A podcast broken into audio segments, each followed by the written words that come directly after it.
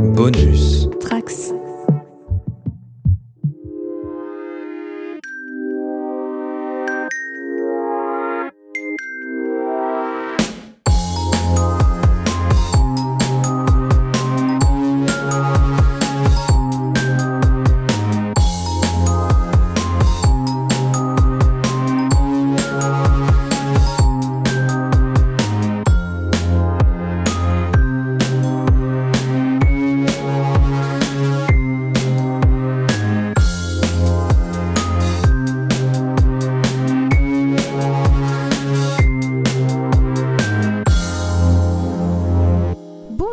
Et à tous et bienvenue dans le Lemon Adaptation Club, le podcast consacré aux adaptations en tout genre. On espère que vous allez bien alors que se profile à l'horizon ce nouveau confinement qu'on espère être le plus euh, rapide et le plus court possible. Donc d'ici là, on vous rappelle de rester prudent et de rester si possible chez vous. Par ailleurs, une autre annonce aussi à faire en ce début de podcast pour une fois, c'est que le, le Lemon Adaptation Club rejoint le label Bonus Tracks, un collectif de podcasts composé d'une vingtaine d'émissions, animées toutes et toutes par euh, une vingtaine euh, d'animateurs, tous euh, plus passionnés les uns que les autres de pop culture. Donc je remercie infiniment les créateurs du label de m'avoir fait confiance. Et euh, c'est pour ça qu'à l'avenir, vous entendrez au début de chaque podcast cette petite virgule musicale qui est d'ailleurs narrée par l'une de nos invitées d'aujourd'hui. Le thème du podcast d'aujourd'hui, ce sera donc Tomorrowland pour euh, initier le début de notre petit diptyque sur euh, Brad Bird et initier également la fin de notre séquence sur Demon Lindelof. Euh, Tomorrowland qui est l'adaptation du Land qui est depuis la création de Disneyland qui réside dans plusieurs landes, enfin dans plusieurs parcs de Disneyland euh, aux quatre coins du monde, y compris euh, en France. Euh, et avec moi ce soir pour en parler, trois personnes que vous connaissez bien. C'est un peu en famille ce soir. Tout d'abord, on accueille notre invitée qui est Constance. Comment vas-tu? Eh bien, salut Océane, salut à tous et à toutes. Écoute, ça va, on, on- on tient le coup malgré tout. On tient le coup. Donc tu es contrebandière à bord de, de l'Outrider. Tu es également l'actionneuse d'actionneur. Et je crois que tu aimes beaucoup, beaucoup, beaucoup les parcs d'attractions, si je ne me trompe pas. Oui, c'est ça, on pourra euh, en parler euh, longuement. Parfait. En notre compagnie également, euh, un vieil invité du podcast que vous avez pu entendre l'an dernier euh, parler d'Alan Moore et qui est revenu pour euh, les, les tipeurs qui ont écouté notre épisode bonus sur Watchmen. C'est Douglas, comment ça va? Comment ça va, Océane? Ça va super. Eh ben c'est cool. Donc tu es le, le poil hilarant du Twitter français avec poil au ciné. Écoute, on fait de son mieux. en fait, c'est mieux. Et, euh, et je crois que toi aussi tu aimes bien. euh, tu aimes bien Disneyland. Ouais, tout à fait. J'ai une, euh, une, en tout cas une passion modeste. hein. Je sais qu'il y a des gens extrêmement passionnés par le parc, beaucoup plus que moi, mais j'ai une vraie fascination pour, pour le parc, pour Walt Disney, pour les coulisses de, de l'entreprise. Et, euh, et j'avoue que ça me tentait pas mal de parler du film et du parc en même temps. Et ben c'est génial. Et enfin, euh, troisième invité que vous avez pu entendre lors de notre euh, crossover consacré à The Leftovers. Il revient pour parler de Damon Lindelof, mais aussi de Brad Bird. C'est Manu, comment ça va? Salut, eh ben écoute, euh, ça va bien. Je te remercie. Ça va bien. Euh, donc tu es le créateur du coin pop et de, ce, et de ses 140 spin-offs, c'est bien ça? Oui, pour l'instant, il y en a trois, il y en aura bientôt quatre. C'est ça, ouais. Mhm. Donc euh, on, re- on reste connecté et on, voit si un un podcast avec beaucoup de lettres dedans apparaissent, c'est bien ça? C'est ça, ouais. Il n'y a pas tant de lettres que ça, mais c'est. euh, vous, vous reconnaîtrez, ça vous rappellera quelque chose normalement. Eh bien, on a très très hâte. Donc aujourd'hui au programme, c'est donc de Tomorrowland qu'on va parler. Donc c'est le dernier film, euh, l'avant-dernier film en date d'ailleurs de Brad Bird. J'ai tendance à oublier Les Indestructibles 2 parce que j'avoue que je trouve le film un peu oubliable. Venez vous battre euh, contre moi. Oh là là là. je savais que j'allais avoir cette réaction de ta part, Douglas. Euh, du coup, donc Tomorrowland, l'avant-dernier film de Brad Bird, qui est donc à la base un land tous les parcs en fait Disneyland, hein, depuis la, création du premier parc euh, euh, aux États-Unis euh, datant des années 50. Donc, avant de commencer à parler du, parc d'attractions de Disney en lui-même, je voulais un peu savoir quel était votre rapport au parc d'attractions et notamment à Disneyland. Est-ce que, Constance, tu veux commencer un peu nous parler de, cette passion que tu as pour, pour les parcs d'attractions? Oui, bah oui, avec grand plaisir. Moi, j'adore les parcs d'attractions. Alors, Pourtant, bizarrement, j'ai pas grandi à côté de Disneyland, euh, par exemple. hein. Euh, J'ai grandi au fin fond de la campagne. Donc, en fait, c'est une passion qui est venue euh, plutôt sur le tard, en fait, vraiment ces dernières années. Forcément, aujourd'hui, les parcs, depuis toujours, hein, d'ailleurs, ils, ils sont très liés à la pop culture, à son évolution.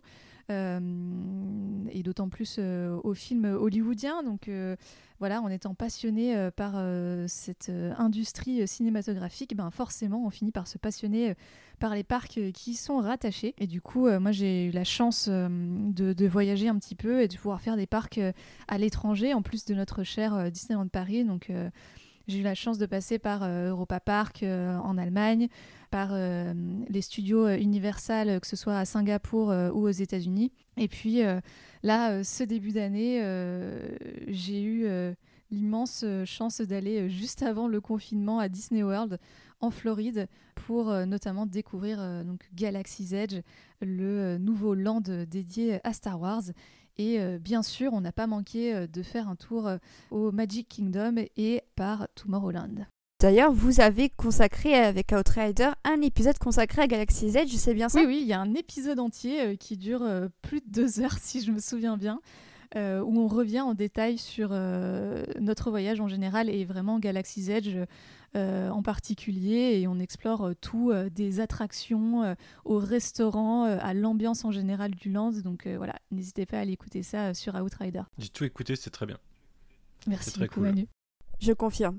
Et, euh, et d'ailleurs, autre chose, je voulais savoir aussi, euh, là pour rester un peu dans le domaine de Disneyland, quel est le parc que tu as préféré faire de Disney? Quel est le mieux limite pour toi? Euh, alors c'est une question assez difficile parce que euh, je trouve qu'ils ont tous euh, beaucoup de charme. Je pense que un des parcs aujourd'hui, forcément que j'aime le plus, c'est Hollywood Studios en Floride parce que voilà, c'est là où il y a Galaxy's Edge.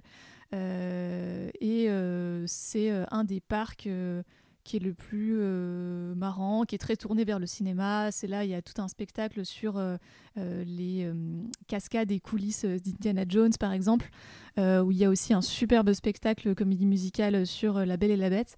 Donc ça a été un petit peu le, le coup de cœur de notre voyage en Floride. Très bien.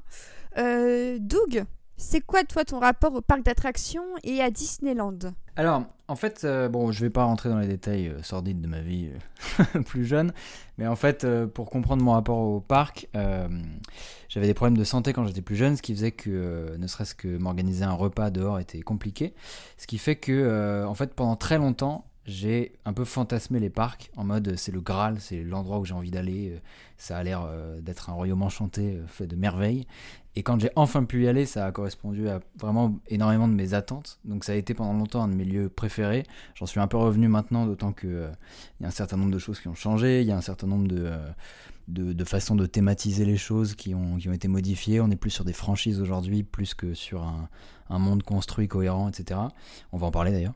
Mais pendant très longtemps, ouais, ça a été un vrai centre d'intérêt euh, pour le moi plus jeune, notamment parce que je trouve assez fascinant la façon dont ils ont construit tout un, vrai univers visuel, graphique, euh, architectural, cohérent et qui sert un seul but, quoi, qui est de, de créer une expérience pour les, pour les guests. Et je trouve ça assez fou que, qui, qui pousse le vice jusqu'à euh, créer des affiches pour chaque attraction, euh, que les cartes soient aussi soignées. Enfin, c'est le genre de bouquin un peu de collection que j'aime bien, bien collectionner aujourd'hui. Et, en plus, Tomorrowland pour le coup et, et Discoveryland à Paris est peut-être le land qui m'a laissé la plus forte impression aussi par, euh, par le choix singulier qu'ils ont fait de, de- rapporter ça à, Jules Verne, au steampunk, etc. On va en reparler aussi. Et donc, euh, donc mon rapport, il est, euh, il est clairement de, passion, de fascination et en même temps de, critique un petit peu, étant donné qu'on sait aussi les conditions de travail des gens là-bas, on sait tout un tas de choses sur les parcs qui sont importants à mentionner. Et, voilà, donc, donc j'avoue que ça m'excitait pas mal de parler de tout ça. Bah c'est trop cool, c'est trop cool. Et, euh, et du coup, toi Manu, alors la première fois que tu es allé à Disneyland Paris, je crois que c'était il y a pas si longtemps que ça. C'est ça, c'était en 2016. Euh, j'avais déjà en parc d'attractions dans ma vie, j'avais fait le parc Astérix et euh, Futuroscope, je pense, mais je suis pas un grand fan de sensations fortes ou de choses comme ça. Alors c'est pas le cas au Futuroscope en l'occurrence, mais euh, je, voilà, jamais été hyper attiré par les parcs. J'ai fini par faire Disneyland en 2016. Euh, je trouvais ça très cool. Alors du coup, il y a plein d'attractions à sensations fortes que j'ai pas fait. Moi, ce qui m'intéresse surtout, en fait, euh, c'est la plongée dans l'univers, l'ambiance sur place, la, recréation d'une, euh, voilà, d'un sentiment, d'un feel good. Je trouve ça assez intéressant. Après, les attractions en elles-mêmes, j'ai fait les, les- trucs les moins funky par rapport aux amateurs de sensations fortes. Moi, je suis très fan de Buzz l'éclair, par exemple. Euh, mais euh, voilà, c'est et je suis toujours pas retourné au parc, euh, à Disneyland. Ça, ça reviendra sûrement, mais euh, pour l'instant, c'est pas prévu en tout cas. Bah, c'est sûr qu'au vu des conditions sanitaires, je pense qu'on va encore clair, ouais. devoir attendre quelques mois. Ouais, ouais.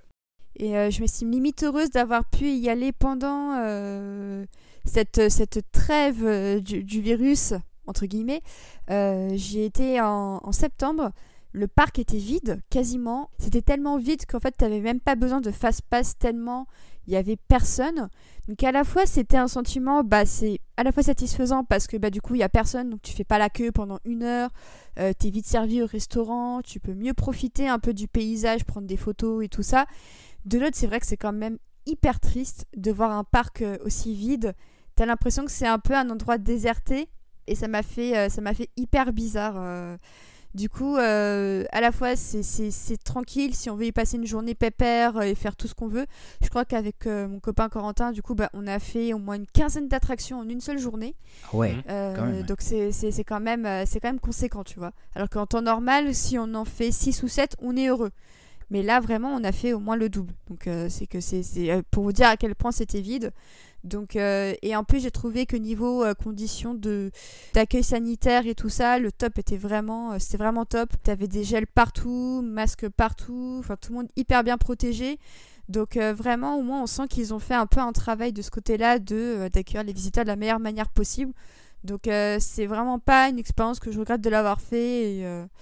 J'espère que, ne serait-ce que pour bah, tous les employés, on sait à quel point, euh, tu en as un peu parlé Doug, les conditions euh, actuelles de travail sont, euh, sont très compliquées. Donc j'espère, ne serait-ce que pour eux, vraiment que ça finira par, s'arranger au plus vite. Et du coup, oui, Doug, et vous trois d'ailleurs, je vais vous poser un peu la question, mais un land en particulier, donc peut-être Doug, tu avais répondu Discoveryland, mais est-ce que Manu et, et Constance, il y a un land en particulier qui euh, vous a le plus marqué, qui vous a le plus plu par rapport à son ambiance et par rapport à ses attractions Alors, je connais pas les noms des landes du tout, je ne saurais trop te dire. Bien aimé les pirates. Euh, mais euh, je sais plus son nom du tout. Euh, comment il s'appelle? C'est Adventureland. Ouais, Adventureland. Adventureland, ouais. Je dirais que c'est Adventureland, voilà. Bah écoute, euh, comme toi Manu, j'adore, euh, bon je suis une grande fan de Pirates des Caraïbes, donc euh, forcément je suis un peu biaisée, mais je trouve que la thématisation est vraiment super réussie et, et ce qu'ils ont fait avec euh, ces espèces de tous ces rochers en forme de tête de mort et tout. Alors il faut savoir que dans le design des parcs d'attractions, euh, le design des rochers est une euh, matière, une discipline à part. Euh, s'appelle le rockwork et en vrai c'est un truc hyper important et auquel ils font hyper attention. On dirait pas comme ça. Et donc je suis absolument impressionnée et admirative par le travail qu'ils ont fait sur ces rochers du coin Adventureland et du coin Pirate. Mhm. Et, et je l'aime beaucoup. Euh, Moi, de mon côté, je suis Team Doug et pour moi, c'est vraiment Discoveryland euh, avec tout cet aspect un peu rétro-futuriste, steampunk. euh, j'avoue que c'est. Et même en matière de couleurs, j'aime beaucoup les... tout ce doré et ce bleu-vert qu'ils utilisent. Enfin, c'est. euh, Ouais. Mm. c'est- Ils, ont... ils arrivent à toucher ma corde sensible avec ce land. Du coup, c'est pour ça que c'était pour moi d'autant plus. Bien et intéressant de voir que c'était euh, tiré d'un land et que euh, de voir que Tomorrowland en tout cas était tiré de, ce land euh, là dans les, couleurs et dans les thématiques. Du coup, on va passer maintenant à, à Tomorrowland, le land en particulier euh, qui, a été euh, inventé, il me semble, au moment, au moment même où Disney a ouvert, hein, si je dis pas de bêtises et si je me souviens bien du gros documentaire The Imagineries qui est dispo sur euh, Disney ⁇ et qui retrace d'ailleurs toute la fabrication, la construction et les difficultés de tous les parcs d'attractions Disney. Donc il me semble que l'ouverture date de 1955. C'est bien ça, ouais. Et il faut savoir que le land, en fait, a été un des derniers, enfin, c'est le dernier, je crois, ajouté sur les plans de construction. Euh, et que donc son ouverture a été un peu, un peu rushée, on va dire. Effectivement. Et euh, c'est l'un des lands qui tenait peut-être le plus à cœur à Walt Disney parce qu'il s'inscrivait dans une logique aussi un petit peu de d'optimisme. C'est euh, ce que disait Brad Bird en interview, c'est que pour lui, euh, le, land de Tomorrowland euh, c'était la contraction donc de Tomorrow et de Land, donc le pays de demain, et que pour lui c'était deux termes extrêmement optimistes, et que c'était peut-être l'un des langues qui reflétait le mieux l'envie d'un futur meilleur de la part de Walt Disney. Donc est-ce que toi, Constance, tu es d'accord avec cette définition? Oui, oui, bien sûr. En fait, le, le land s'inscrit vachement dans l'état d'esprit de l'époque aux États-Unis, hein, parce que donc euh, on est dans les années 50, euh, dans l'après-guerre, dans un pays qui a gagné la guerre mais n'a pas connu les destructions euh, sur son propre sol, et du coup l'optimisme est à son plus élevé, et donc ce, ce land est vraiment ancré dans cette croyance en un futur positif, un futur qui sera forcément bon. Et ça, ce, futur, comment est-ce qu'il Comment est-ce se passe? Tout simplement en se reposant sur les avancées technologiques. Et euh, c'est vraiment ce que le Land va mettre en avant, plus que des avancées sociales, par exemple, ou euh, des avancées artistiques. Et ça va vraiment se concentrer sur euh, les nouvelles technologies et qu'est-ce que ça va apporter à l'humanité, euh, notamment en se consacrant euh, à euh, la conquête spatiale, qui est un thème qui est très très cher à, Walt Disney et qui sera assez présent dans, dans ce land. et d'ailleurs, pour la petite anecdote, c'est notamment un scientifique qui s'appelle Von Braun, qui, comme son nom l'indique, est bien un ancien scientifique nazi qui a été récupéré par les États-Unis, qui va travailler en fait sur certaines attractions de Disneyland. voilà, c'est une vraie histoire. Hein. Euh, et, notamment euh, sur euh, des attractions autour de la fusée et de l'exploration spatiale. Et on retrouve aussi des grosses entreprises comme Monsanto, par exemple, qui vont avoir des pavillons d'exposition dans le Tomorrowland quand il va ouvrir en 1955. Mhm. Manu, il y a aussi une sorte d'autre, d'un autre projet de, Walt Disney qui tourne autour des sciences qui s'appelle Epcot. Est-ce que tu voudrais un peu nous en parler aussi de ça? Oui, bah c'est là que se symbolise, enfin se concrétise même plus euh, la vision de Walt Disney du futur euh, et cette note d'optimisme pour, euh, pour un futur potentiellement meilleur construit ensemble. Epcot, pour ceux qui connaissent aujourd'hui, c'est devenu un parc d'attractions depuis une trentaine d'années, peut-être presque 40 ans, je pense. c'est un projet de fin de vie de Walt Disney, mais c'était pas censé être un parc à la base. c'était censé être une expérimentation. D'ailleurs, le nom d'Epcot, ça doit être Experimental Project of euh, the Community of Tomorrow, quelque chose comme ça. Mm.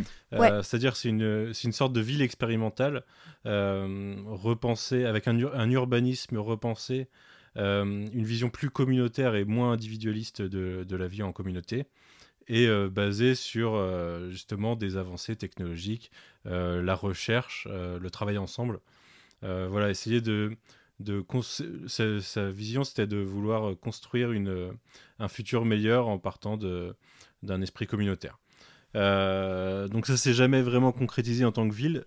c'est devenu un parc d'attractions. Par contre, on a une grosse inspiration de, de, ce projet et de Walt Disney. Pour ceux qui connaissent, et c'est beaucoup de monde, chez Marvel Studios avec le père de, de Stark.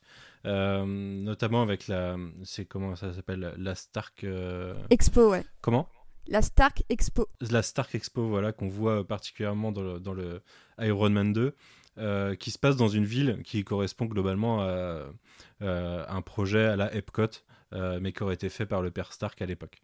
donc voilà, c'est un projet, c'est un projet qu'on peut appeler maintenant rétro-futuriste, qui s'est jamais vraiment concrétisé, mais qui montrait vraiment l'implication et la volonté de Walt Disney euh, de d'anticiper et de prévoir le, fin, anticiper le futur. Et alors, le, truc assez ironique quand même, c'est que depuis, euh, Disney a effectivement créé des quartiers où il y a des gens qui vivent à l'année, c'est en Floride, et en fait, c'est pas du tout euh, une ville communautaire, ce sont des villas à plusieurs millions de dollars qui ont leur propre piscine, leur propre concierge et tout. donc voilà, c'est, on est assez loin de, de la vision de base de Walt Disney. Ah, c'est très triste. Euh, Douglas, tu voulais rajouter un mot sur euh, Tomorrowland et Epcot? Ouais, en fait, ce que je trouve intéressant avec Tomorrowland, c'est que euh, on, est vraiment à la confluence entre deux des grandes obsessions de, Walt sur toute sa vie, qui sont à la fois l'innovation et l'éducation. Il y, a vraiment ce truc qui traverse sa, sa carrière, qui est à la fois l'innovation donc technologique pour ses films, pour son entreprise, pour la façon même de concevoir une entreprise, le fait qu'il veuille être proche de ses salariés, même peut-être leur construire des, euh, habitations proches de leur lieu de travail. Et en fait, il a, quasiment une, réflexion d'urbanisme dès, dès le, la, fondation de ses studios à Burbank. Et c'est une réflexion qu'on retrouve dans Epcot, le, fait que... Euh, que pour lui, un des grands fléaux de la civilisation moderne, ce soit euh, le, manque d'infrastructures pour réguler la, vie des gens. Euh, et, Epcot était par exemple une ville où il y avait un centre lié au travail, euh, à l'économie et au divertissement, et en, périphérie, les habitations qui étaient reliées par un vaste réseau de transport qui, qui, resserrait un peu tous les déplacements vers le centre. Et en fait, dans Tomorrowland et dans Epcot plus tard, même s'il n'a jamais pu le finir, d'ailleurs c'est assez intéressant de se dire que toute cette réflexion sur le futurisme, elle arrive quand même dès donc 55, l'ouverture de, de, Tomorrowland. Et en fait, euh, Walt meurt en 66, il aura même pas vu le premier homme sur la Lune. Quoi. Donc on se dit que, euh, qu'il était déjà euh, dans une forme d'avant-garde, même s'il y avait déjà toute une, dialectique de la conquête spatiale aux États-Unis avant, tout ça. Mais, mais on, se dit que c'est quand même quelqu'un qui a, qui a rêvé la conquête spatiale et qui aurait même pas vu peut-être son jalon le plus, le plus puissant culturellement. Quoi.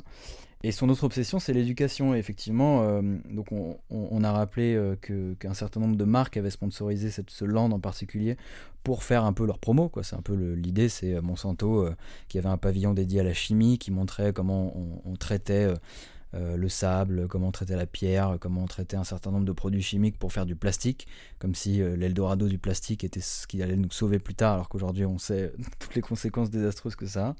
Et on se dit qu'à la fois, donc, Waltz avait à cœur de transmettre le savoir scientifique à l'heure où il n'y avait pas Internet, évidemment, il n'y avait pas de démocratisation de, de, l'éducation aussi, aussi forte qu'aujourd'hui. Et en même temps, assez ironiquement, euh, dès les prémices de Tomorrowland, on, les corporations, les grandes entreprises, donc Monsanto, il me semble qu'il y avait euh, Pepsi Cola, euh, ou alors je confonds peut-être avec ouais, je crois pas qu'il y ait Pepsi, mais il y avait une boîte qui faisait du pétrole, il y avait une boîte qui faisait de l'aluminium. Ouais. voilà, on était sur ce, ce genre ouais, voilà, c'était beaucoup de choses industrielles, quoi. Et, et, on se dit que ça a été, ça a été vite rattrapé par tout ce poids des, des grandes entreprises américaines, de, de avec énormément de, de, poids industriels, quoi.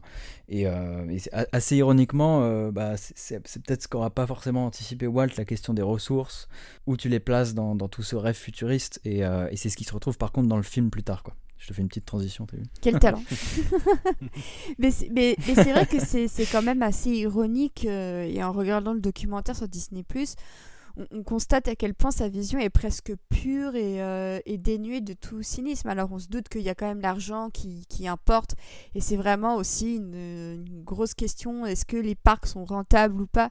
Et ça c'est tout l'enjeu qui se pose encore aujourd'hui, ne serait-ce que pour Disneyland Paris qui n'est pas du tout rentable, euh, si, j'ai bien compris.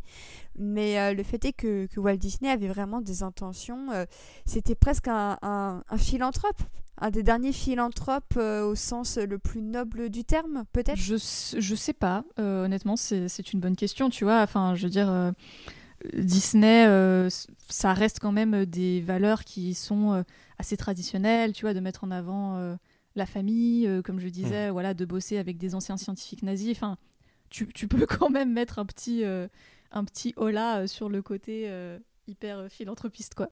Ouais, effectivement. Euh, euh, et, juste une dernière petite question euh, personnelle à vous trois. Est-ce que vous avez une attraction préférée à Disneyland? Buzz l'éclair.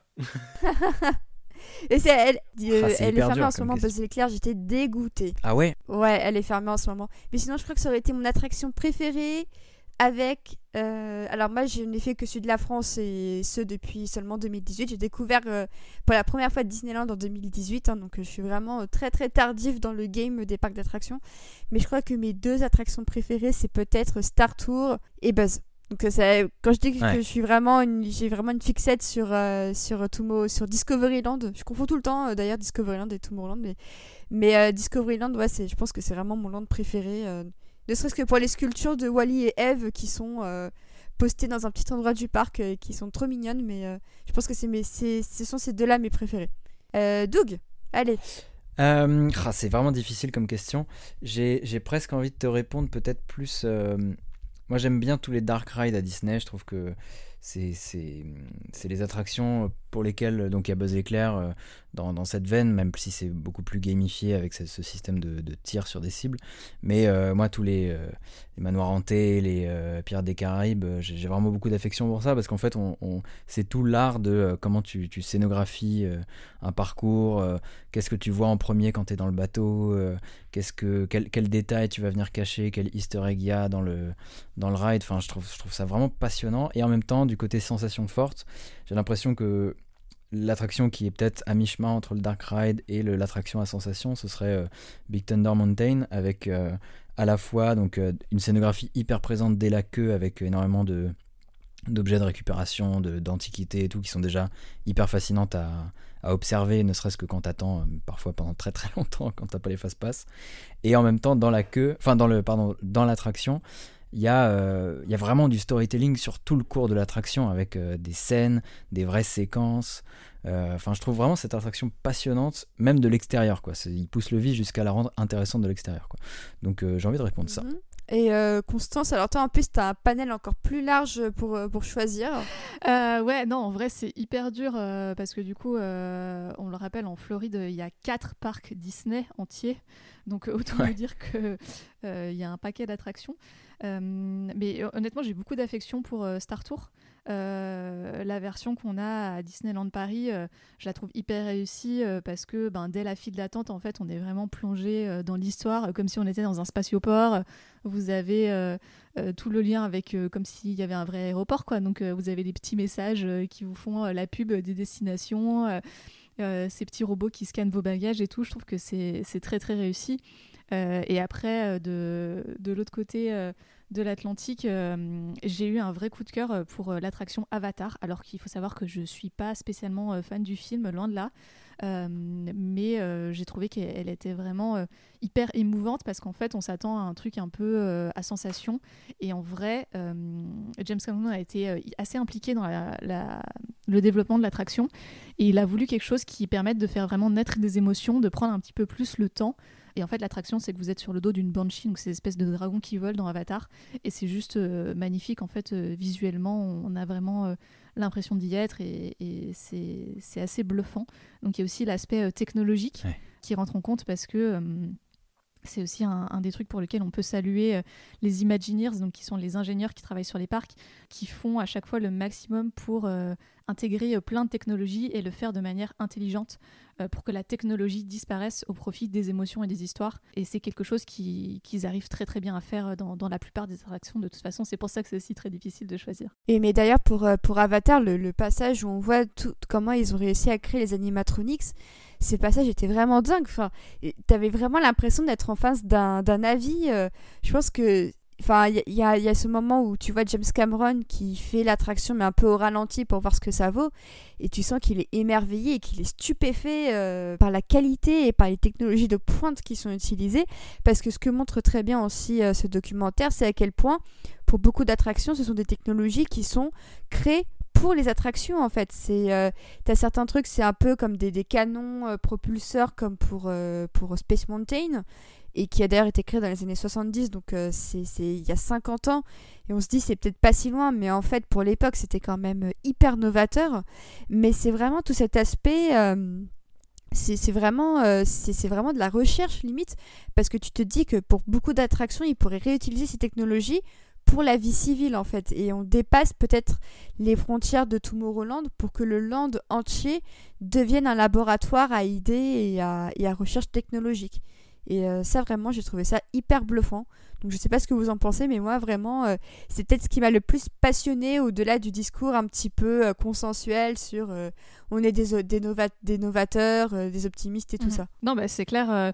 sur YouTube, je suis retombée sur des petits reportages qui ont été tournés dans les années 90, hein, quand Disneyland Paris a ouvert, où, il y avait un imaginaire qui s'appelle Tim Delaney, qui a bossé en fait sur Discoveryland et qui revenait sur le fait que le Space Mountain qu'on a à Paris et à l'époque où il a été construit, c'était une des attractions les plus avancées technologiquement au monde, notamment avec euh, ce euh, launch du début du ride euh, qui se fait alors que le wagon est à la verticale.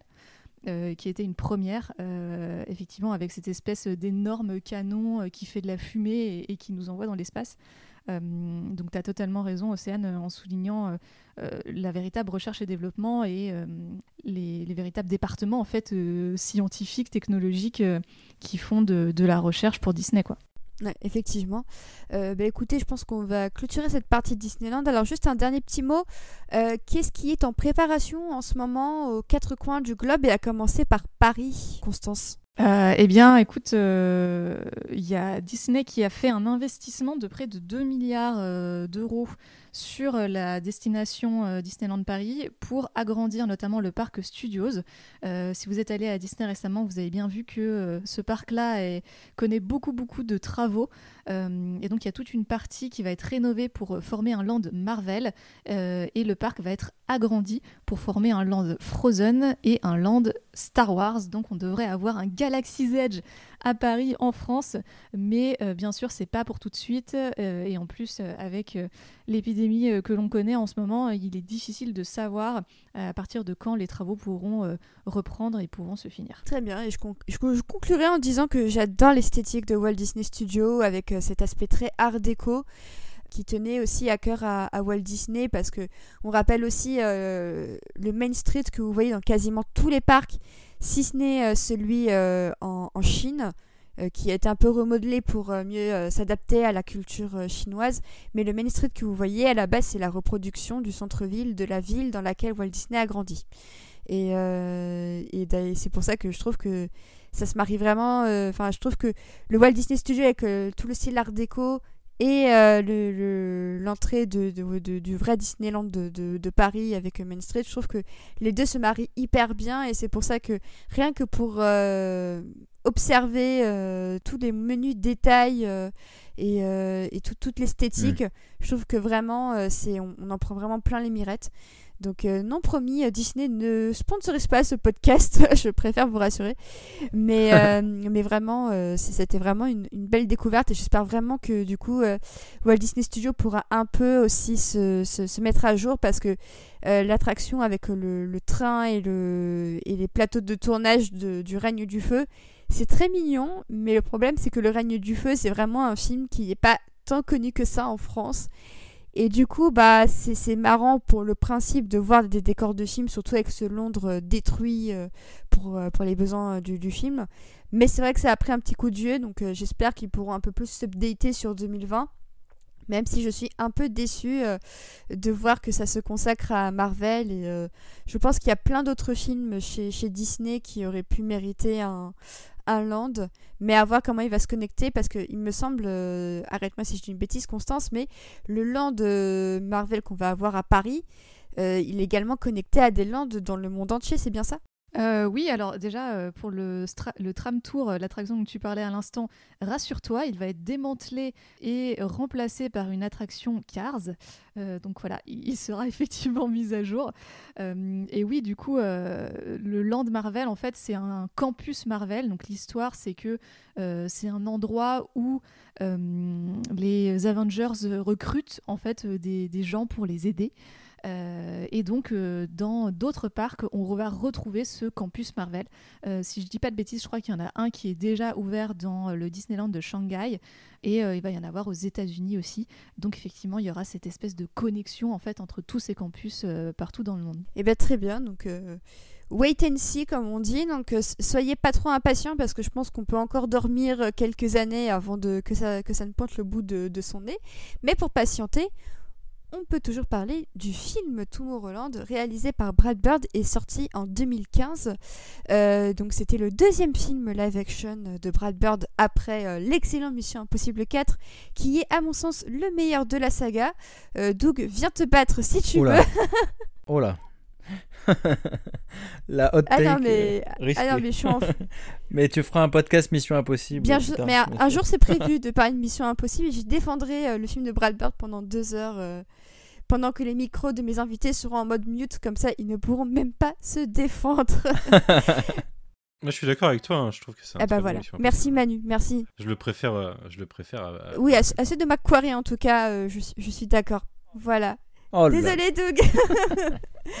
du coup, euh, donc euh, c'était le deuxième film en live action de Brad Bird. Donc euh, petit récap de sa carrière, il a commencé en bossant sur les Simpsons pendant une petite dizaine de saisons à peu près. fin 90, il passe au long métrage avec le géant de fer, qui sera d'ailleurs l'objet de notre prochain podcast. ensuite, il est en partance pour chez Disney Pixar, où il réalise Les Indestructibles en 2004, Ratatouille en 2007. Euh, il remplace au pied levé le réalisateur initial qui n'a finalement pas fait le film. Et c'est quand même assez dingue de voir le résultat final quand on sait qu'à la base il ne devait pas le réaliser. Et il Ouais. passe ensuite euh, donc, euh, au live action avec Mission Impossible euh, 4. Et puis en 2015, retour chez Disney avec Tomorrowland. En attendant, 4 ans plus tard, euh, la suite des Indestructibles qui a fini par arriver avec 15 ans, euh, 15 ans de retard. Enfin, 15 ans de retard. Disons que c'est arrivé 15 ans plus tard, mais c'était beaucoup trop long pour les fans. Mais c'est vrai que Tomorrowland, c'est un film très intéressant puisqu'il est quand même sorti dans un contexte pas évident. On est en 2015, et puis bah, c'est euh, l'année de la sortie de Mad Max Fury Road. Et du coup, en 2015, on a donc deux films qui parlent plus ou moins de l'apocalypse dans des blockbusters grand public. Et les deux se sont fracassés la gueule au box-office, alors que les deux approches sont hyper différentes, pourtant hyper intéressantes. Et euh, ce qui est intéressant avec Tomorrowland, c'est qu'il prend vraiment le mot euh, Tomorrowland au pied de la lettre, c'est-à-dire que on retrouve beaucoup, beaucoup de design, euh, de pas mal d'attractions de Disney plus globalement. Et c'est pour ça que le film s'ouvre sur cette séquence absolument incroyable avec It's a Small World. Alors, est-ce que vous avez haï Brad Bird quand il a commencé le film sur cette séquence? Non, pas du tout. Moi, j'aime bien. Ouais, moi non plus. J'avoue que. Déjà, j'aime bien. Sérieux? J'aime bien It's a Small World, donc euh, je, vois, je, vois, je vois pas le problème. Et euh, j'aime beaucoup cette intro parce qu'il y a un optimisme qui ressort euh, qui, qui est très, très, très cool. Euh, non, moi j'aime bien l'intro. hein. Mais d'ailleurs, l'intro se, se passe euh, durant une exposition universelle qui était des expositions qui fascinaient euh, Walt Disney et dont il s'est beaucoup inspiré en fait pour Tomorrowland et pour Epcot. Et d'ailleurs, euh, avant, de, avant Small World, on entend euh, la chanson de l'attraction euh, le Carousel of Progress. Donc c'est assez littéral, hein, c'est une petite attraction qui vous raconte l'évolution des technologies qui existe toujours à, à Disneyland et Disney World d'ailleurs. Parce que moi, je, je dis ça parce que quand j'ai fait It's a Small World dans un but purement euh, de, de recherche, hein, quand j'ai fait euh, l'attraction pour la première fois il y a, il y a quelques semaines, je n'en pouvais plus à la fin. Je- et j'ai haï. j'ai- Ah ouais, je, je hais cette chanson. Je sais qu'elle prône un message de paix et d'espoir dans le monde pour tous les petits enfants. Bah ouais. Mais je ne peux pas. c'est- Là, rien que d'en parler, je l'ai dans la tête. C'est absolument horrible. Je sais que je vais mettre deux semaines à m'en débarrasser. J'en peux plus. Mais euh, c'est marrant parce qu'à la sortie euh, du film, il y, a, il y a cinq ans, j'avais vu plein de gens dire le film est génial. Par contre, It's a Small World, j'ai la chanson dans la tête. Pas merci Brad Bird. Donc c'est vrai que c'est assez, c'est assez dingue de voir qu'il commence avec l'une des attractions les plus emblématiques de Disney, puisque on pense à It's a Small World, on pense directement à la chanson, on a directement l'air dans la tête. Et je sais que quand j'étais petite, j'avais une peluche. Quand on appuyait dessus, c'était cette chanson qui sortait de la peluche. Donc c'est pour vous dire à quel point euh, cette chanson euh, m'a m'a accompagnée durant toute ma vie sans que je m'en rende compte. En fait, ce qui est, intéressant avec cette séquence aussi euh, d'ouverture sur, euh, sur donc c'est la New York World Fair, j'ai pris des petites notes, hein, de 1964, c'est que c'est aussi un, un point euh, marquant, ne serait-ce que donc pour la carrière de Walt, puisque c'est là qu'il va, va montrer un certain nombre d'audio animatroniques qui sont encore une innovation de ses Imagineers. Les Imagineers, c'était vraiment, et plus largement WED Enterprise, qui était le, le- l'entreprise qu'il a fondée pour la, la- la création, la gestion des, des- parcs d'attractions. C'est un point euh, hyper important de, de- participation de Walt à l'élan d'innovation de, de, de ce milieu des années 60. Quoi. Il, a- vraiment le, le- sentiment de, de- participer à quelque chose de plus grand que lui, je pense, en, en- participant à cette, cette espèce de, faire euh, international. Et, et au point que, enfin, je, je trouve, je trouve intéressant en faisant quelques recherches hein, que, que la présence de Walt Disney à cette, foire-là soit même mentionnée en tant que chapitre dans la page Wikipédia de la foire, euh, comme si ça avait eu un impact culturel plus large que simplement euh, les inventeurs qui étaient présents. C'est qu'en fait, le, personnage de Walt Disney en tant que, euh, figure de proue culturelle quoi, de- des États-Unis, il avait ses, propres émissions dédiées à l'éducation, au parc, à l'innovation. En fait, sa présence et le rôle culturel qu'il joue aux États-Unis à ce moment-là est tellement énorme et il culmine peut-être presque, parce qu'il meurt quand même deux ans après, il culmine peut-être presque à cette foire-là que euh, je pense que Brad Bird a, vu là-dedans une façon de, de directement parler de passage de flambeau, de, euh, depuis ce point culminant de son, de son mentor, même s'ils ne sont jamais connus évidemment, qu'à son film et tout ce que ça va raconter sur à la fois ses réussites et ses échecs. Et, plus précisément, l'attraction euh, Le Monde est petit, en plus, ça porte. Enfin, il n'y a, pas d'attraction plus optimiste que celle-là. Quoi. Donc, euh, donc c'est quand même une sacrée note d'intention. Mhm. Et puis ça, donne aussi le ton euh, du film qui est que le monde est petit et que on peut trouver le talent absolument partout. Et c'est pour ça que je, trouve le, petit twist de cette attraction assez génial, c'est que quand on va plus loin, c'est une attraction qui nous mène à un endroit secret, un laboratoire secret. Et je trouve ça très intéressant de, jouer justement avec la perception qu'on a de l'attraction, qui peut se révéler être une petite comptine enfantine, mais qui au final porte un vrai propos sur aller plus loin que, l'attraction et vous découvrirez votre potentiel au-delà. Et euh, effectivement, c'est pour ça que je trouve que c'est vraiment une très belle, euh, très belle note d'intention. Euh. Constance, t'en as pensé quoi, toi, de cette, de cette intro? Bah, Moi, je, je l'aime bien. Je pense que c'est un des moments les plus réussis du film. Parce que justement, on, on retrouve tout, tout l'optimisme, tout, toute l'idéologie en fait de, Walt Disney et que visuellement ça propose quelque chose qui est assez différent, qui est très intrigant.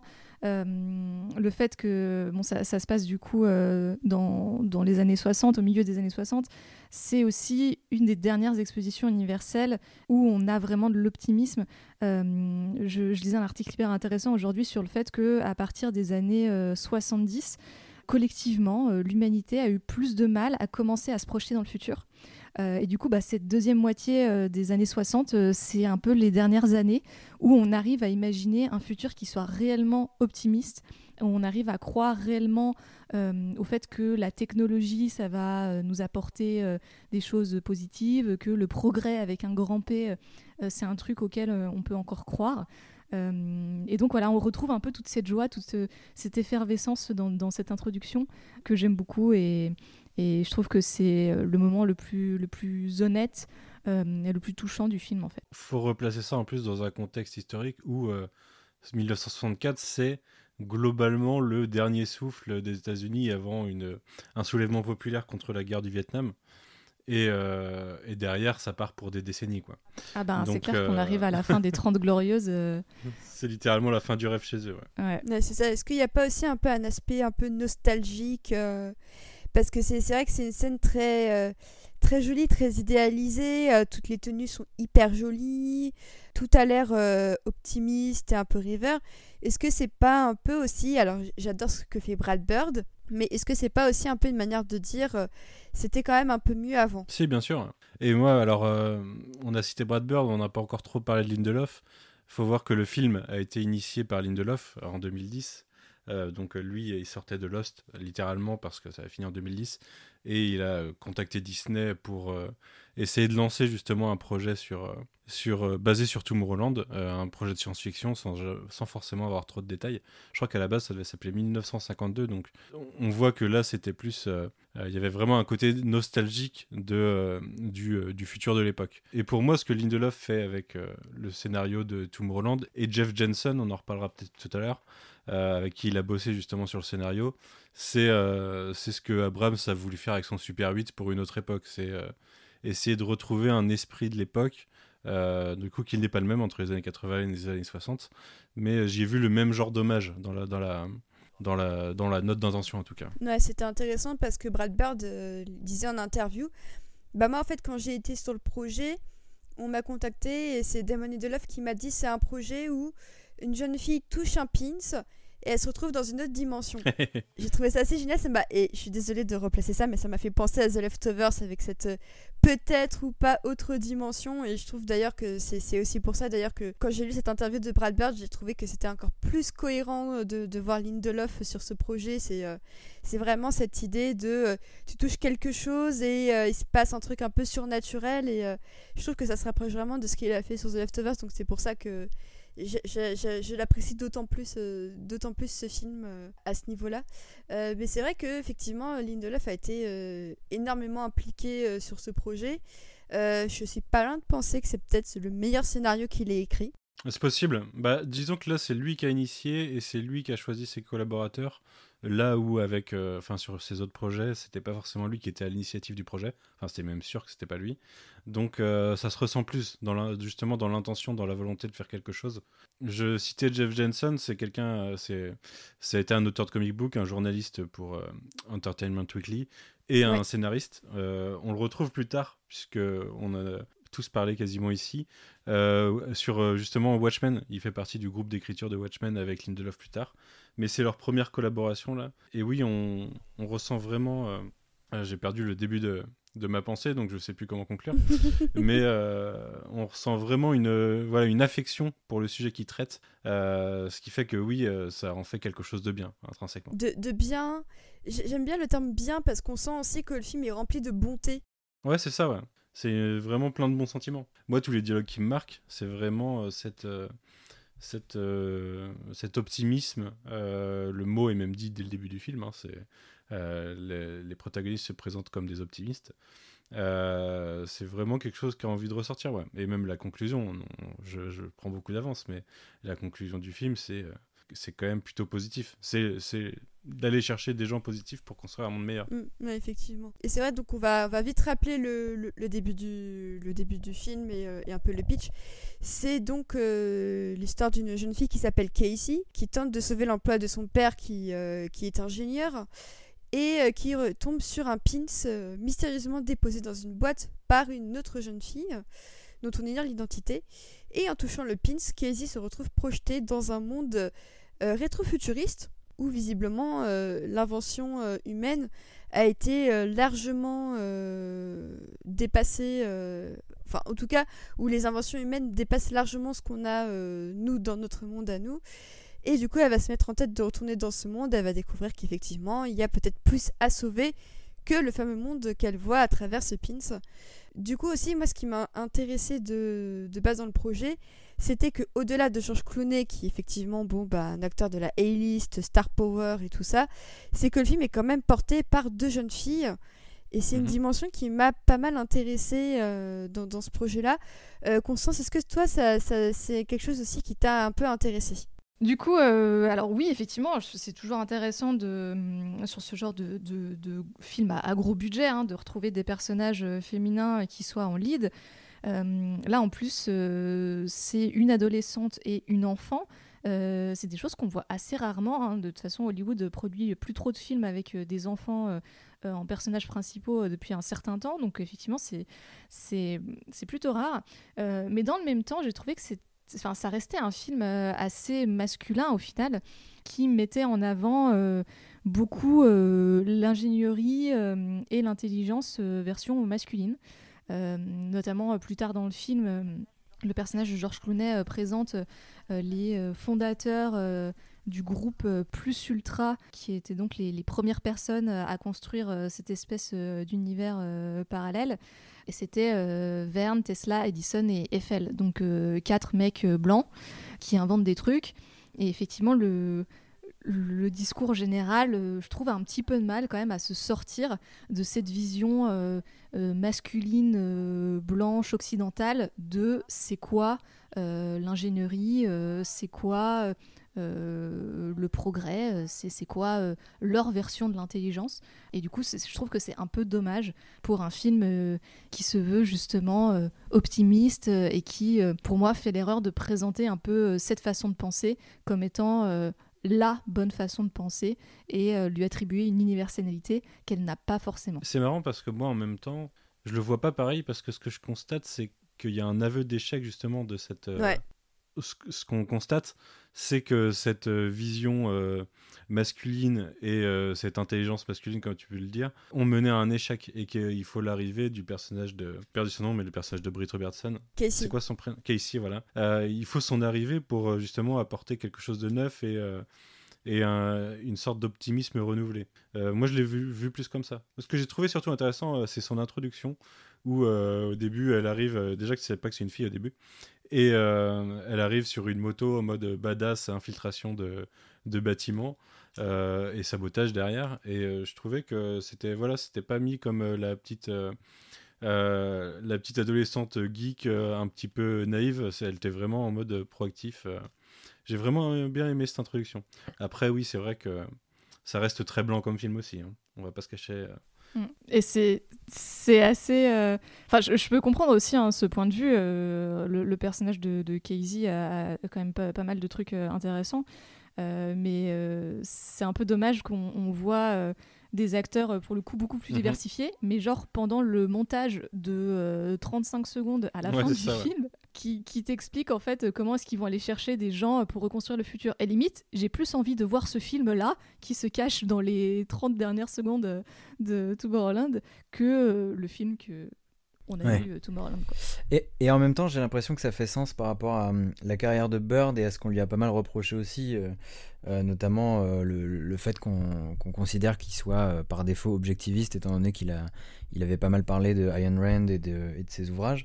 J'ai l'impression que le film est un peu une réponse aussi à ça, dans le sens où il, il fait des objectivistes, c'est-à-dire les, les gens qui estiment que par leur supériorité intellectuelle, ils ont une légitimité à s'isoler du, du reste du monde et à, le pousser vers le progrès. C'est un peu ce que, ce que Hugh Laurie et sa, clique représentent. Euh, J'ai l'impression qu'il critique ça dans ce film, qui, dit qu'effectivement, comme dit Manu, il y a un aveu d'échec, que, euh, que le fait de s'isoler n'était pas la bonne solution, parce que aucun isolement n'est le- n'est neutre, et qu'à la fin, justement, ils vont chercher des profils plus divers, et, euh, et que c'est par là que, que le, le- le salut viendra. Quoi. Et en même temps, euh, je trouve que c'est intéressant qu'il ait fait ça aussi vis-à-vis de Walt Disney, parce que c'est presque aussi une critique de Mhm. ce que de ce que Disney portait, quoi, le, fait que euh, que- qu'il estime qu'il y ait des gens plus, plus prompts à sauver le monde que d'autres, qu'il ait une, une, une, une vision et donc une version de, de l'intelligence et de la, du, du progressisme biaisé, et en plus de ce qu'on connaît de lui, euh, effectivement, assez blanc, assez euh, masculin, euh, pas juif, Et républicain. et républicain en plus, enfin conservateur en tout cas, et, hum, et j'ai l'impression que presque le film a peut-être plus vocation à parler aux semblables de Bird que à hum, ouais qu'à parler de diversité, qu'à faire intervenir le, le- le- les, les- les héros de ce deuxième film qu'on n'a pas quoi.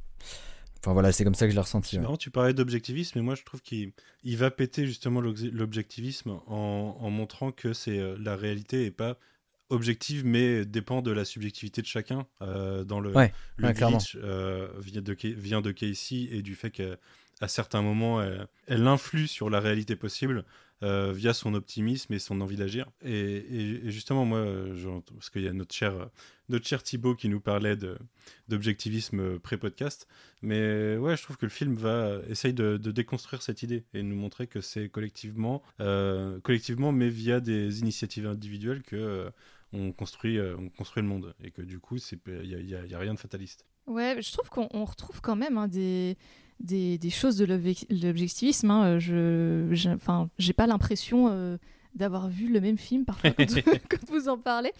Euh, Il y a quand même un moment le, le personnage de, de Georges Clooney qui t'explique que euh, c'est euh, la bureaucratie et la politique qui a empêché les grands génies de créer un meilleur futur et que c'est ça en fait qui te freine, qui te freine dans, dans, dans le fait que le, le futur va être meilleur quoi. Et qu'au final, le méchant du film, et je le mets entre guillemets, euh, son discours, il est pas si, enfin, il est pas incohérent et il est pas euh, mauvais euh, Ouais. par nature en fait. C'est ce que je trouve très bon, c'est que techniquement, euh, les deux camps ont raison, d'une certaine façon. Bah ouais, c'est pour ça que je- pour moi le film, tu vois, il est pas, euh, il est pas anti-objectiviste. Enfin, je pense que il décale peut-être un petit peu le curseur, mais euh, enfin, tu vois, toute la scène de fin, il considère quand même que euh, bah, c'est vraiment de l'individu que viendra euh, le progrès et que euh, ben, quelque part euh, la la société euh, et, euh, et les, les- les politiques, euh, les gouvernements divers et variés ne doivent pas euh, t'arrêter en fait. Oui, et en même temps, euh, je, je, je ressens la même chose avec la fin de Ratatouille, dans le sens où. euh, c'est une phrase très bizarre. Euh, euh, dans le sens où euh, ce, que, ce que Rand euh, développait euh, comme pensée était euh, beaucoup. Alors, très centré sur l'individu, effectivement, mais dans l'accomplissement uniquement individuel. Euh, là où Bird, j'ai l'impression qu'il. Effectivement, comme tu dis, il pousse le curseur, mais. euh, si, si peut-être qu'il laisse sous-entendre que le salut viendra de l'individu, il dit quand même que la vocation de l'existence humaine est de, euh, de, de s'entraider et de- de- d'accéder à un progrès collectif. En tout cas, j'ai l'impression que c'est ce que le film dit. J'ai pas tant l'impression que le film fait la promotion de l'égoïsme ou de, ou de, ouais, ou de l'accomplissement individuel que de l'accomplissement euh, individuel au service du collectif. Comme Ratatouille, au final, euh, Rémi s'accomplit une fois qu'il a fait le restaurant qui sert à la fois sa famille, à la fois ses amis humains, plutôt que euh, de simplement accéder à son ego de chef, être reconnu comme tel, etc. Donc, effectivement, je pense que Bird est pas, enfin, il faut pas non plus lui imaginer un, une espèce d'idéologie euh, complètement communiste d'un seul coup. Je pense que ça reste un libéral américain qui est fasciné par Disney, qui est fasciné par euh, des, grandes figures de, l'entreprise américaine et de l'innovation américaine. Et en même temps, j'ai l'impression que, euh, veut rendre avec ce film un peu plus clair ce qu'il a voulu rendre clair avec les autres films, mais qu'il n'a pas réussi parce que ne serait-ce que pour les indestructibles, on, a tout de suite perçu le, message qui était la société m'empêche de, développer mes super talents, c'est terrible. Euh, et, qui précise un peu ce qu'il veut dire. Après, euh, enfin, on est d'accord ou pas, quoi. bah, juste pour terminer sur ça, moi, je, trouve que ce film, c'est vraiment un, aveu d'échec de la génération boomers, en fait. De la génération de, Brad Bird, parce que d'un côté, tu as euh, George Clooney et Hugh Laurie qui doivent avoir et Brad Bird qui doivent avoir à peu près le même nombre d'années.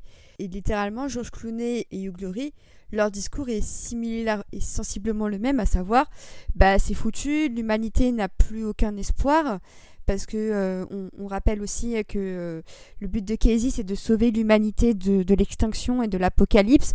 Et il y a cette scène qui moi me, me terrifie et qui me terrifie d'autant plus maintenant qu'on voit le film en 2020 avec tout ce qui se passe où on voit toutes les manifestations, les familles, les explosions, on devine qu'il y a un petit virus aussi qui se balade par-ci par-là parce que pourquoi pas, enfin on devine que quelque chose a déraillé dans la machine, que ce quelque chose a commencé à dérailler à peu près quand Brad Bird était gosse. Et peut-être que c'est aussi un film qui, qui, parle du fait que à un moment donné, bah, il y a quelque chose qui a, qui a mal tourné. Et que euh, mhm. le, fait est qu'ils ont vu peut-être plus grand pour de mauvaises raisons. Et que par conséquent, ils ont, le monde entier en paye le prix au point de ne plus avoir d'optimisme que c'est finalement l'absence d'optimisme qui, qui, va tuer l'humanité en fait et que cette absence d'optimisme bah, vient aussi un peu des, des politiques et, des gouvernements et ça je trouve que c'est un sentiment hyper actuel de se sentir totalement impuissant face, face à ce que les gouvernements te disent et ça je le mhm. constate et ça je pense que c'est aussi un point de vue qui est à la fois très universel, comme le disait tout à l'heure euh, Constance, mais également très américain, où on voit en ce moment à quel point euh, le peuple américain est au choix désespéré par tout ce qui se passe à cause de leur président actuel, en espérant que le prochain, si Biden est élu, qu'il répare un petit peu les dégâts, mais on sait très bien que ça ne tiendra pas. Et en même temps, il y a cette envie de se battre, cette nouvelle génération. Euh, euh, je, reparle un peu d'elle, mais de, par exemple, Alexandria Ocasio-Cortez, qui vient d'un milieu totalement inattendu et qui pourtant essaie à sa manière de changer les choses. Et du coup, en, revoyant un peu Casey, je me suis dit, mais en fait, c'est un peu la Alexandria Ocasio-Cortez, mais version scientifique. Et j'ai l'impression que tout le discours de Brad Bird, c'est de dire que oui, il y a eu des erreurs qui ont été commises, que oui, euh, c'est la merde, parce qu'à la fin du film, le monde entier n'est pas résolu comme par magie. On devine que c'est un travail de longue haleine qui les attend, que ça va pas se reformer en une seule journée. Mais il y a cette envie de euh, recoller les morceaux et de plus refaire les mêmes erreurs. Et je trouve que, euh, que le film vieillit très bien quand même à ce, à ce niveau-là. Et c'est ce que disait Brad Bird d'ailleurs quand on lui a parlé de, la, de, de l'échec euh, au box-office du film et des réactions extrêmement contrastées à la, en mode soit on adore, soit on déteste, il n'y a pas vraiment d'entre-deux. Et il disait, pour moi, le seul juge du film, ce sera le temps. Et je trouve qu'en fait, le mm. temps donne raison sur certains points euh, à ce qu'il disait déjà en 2015, mais dont on n'avait peut-être pas encore assez conscience quand on a vu euh, qui maintenant nous gouverne, l'état de la planète, les pandémies euh, et, les guerres qui sont en cours. Après, peut-être que c'est moi qui extrapole, mais j'ai trouvé ça vraiment important de faire ce podcast maintenant au vu du contexte quoi. Mais comme tu le dis, c'est un film qui est, euh, qui est doublement générationnel et moi je le vois comme un passage de flambeau entre justement cette génération de Bird ou George Clooney qui, euh, bah, on le disait tout à l'heure, après 1964-65, euh, ça commence à être, à être la galère et du coup c'est ce constat d'échec d'un côté et la nouvelle génération plus optimiste, plus activiste de l'autre. tu as cité Alexandra Ocasio-Cortez, moi j'aurais même cité Greta Thunberg et et tous les mouvements euh, lycéens ou même collégiens clairement. qui sont arrivés après le film. Moi, je le trouve précurseur, même, euh, ce film, euh, sur ce, sur ce point-là. Une des répliques qui me touche le plus dans le film, c'est justement la scène que tu as citée où on voit, c'est quand Casey est à l'école et on voit à la suite, ça parle de destruction mutuelle assurée, de dystopie, de, de changement climatique. Mais la conclusion de cette scène, c'est elle qui pose la question Ok, je, je, comprends que les choses sont mauvaises, mais qu'est-ce qu'on peut faire pour le changer? Et je vois vraiment le film comme un passage de flambeau entre une génération qui sait qu'elle ne peut plus rien faire et une nouvelle génération qui a encore le pouvoir de changer des choses. Douglas? Ouais, écoute, en fait, moi, je, donc, je vous rejoins dans la globalité. Moi, comme tu le sais, je suis moins fan du film, je pense que pas mal de gens, dans le sens où, euh, bon, d'abord, sur, sur le plan euh, purement de la mise en scène, je trouve qu'il y a des choses qui auraient pu être mieux faites euh, sur la fin, notamment le, le fait que beaucoup de choses passent par des espèces de, de, de PowerPoint géants dans une géode. Écoute, Zack Snyder l'a fait dans sa Justice League, hein, donc Brad Bird peut le faire dans Tomorrowland. Non, Zack Snyder, il a fait pire, il a fait des fichiers, des fichiers oui, Windows Media, c'est encore pire. Mais c'est un hommage à des attractions. J'ai marqué dans mes notes, c'est Soaring Over the World. C'est vrai, c'est vrai que c'est un hommage à. Ouais, ouais. C'est vrai qu'on peut le lire comme ça. Je trouve que du point de vue cinématographique, c'est un peu moins. Euh, c'est un peu pauvre. Euh, tu vois. Euh, ouais, c'est un peu moins puissant que, que de le que, de le mettre en scène différemment. J'ai évidemment pas la réponse, je suis pas encore cinéaste. Mais de mon côté, en fait, ce qui, me, ce qui me pose le plus de problèmes avec le recul sur le film, c'est que je trouve que euh, qui, reste assez en surface sur la question de la, de, la recherche de solutions, dans le sens où euh, quelque chose qui ne vient pas critiquer chez euh, dans la philosophie que porte Disney depuis le départ avec Tomorrowland, c'est d'aller chercher du côté de la science. Euh, je trouve que c'est quelque chose qui vieillit mal avec le film, notamment parce qu'on sait aujourd'hui, en tout cas, beaucoup de choses tendent à, nous laisser penser que la solution ne pourra pas venir seule de la science, qu'effectivement ce sera euh, une, façon de, dégager un certain nombre de solutions à la crise climatique et à, tout ce qui gangrène le monde aujourd'hui. Mais je trouve un que changement le sociétal en plus quoi. Ouais, je, trouve que le film esquive quand même pas mal le, la question de la politique, la question du, de la société, et puis la question du du euh, capitalisme. ouais, du, capitalisme plus, plus largement et des ressources.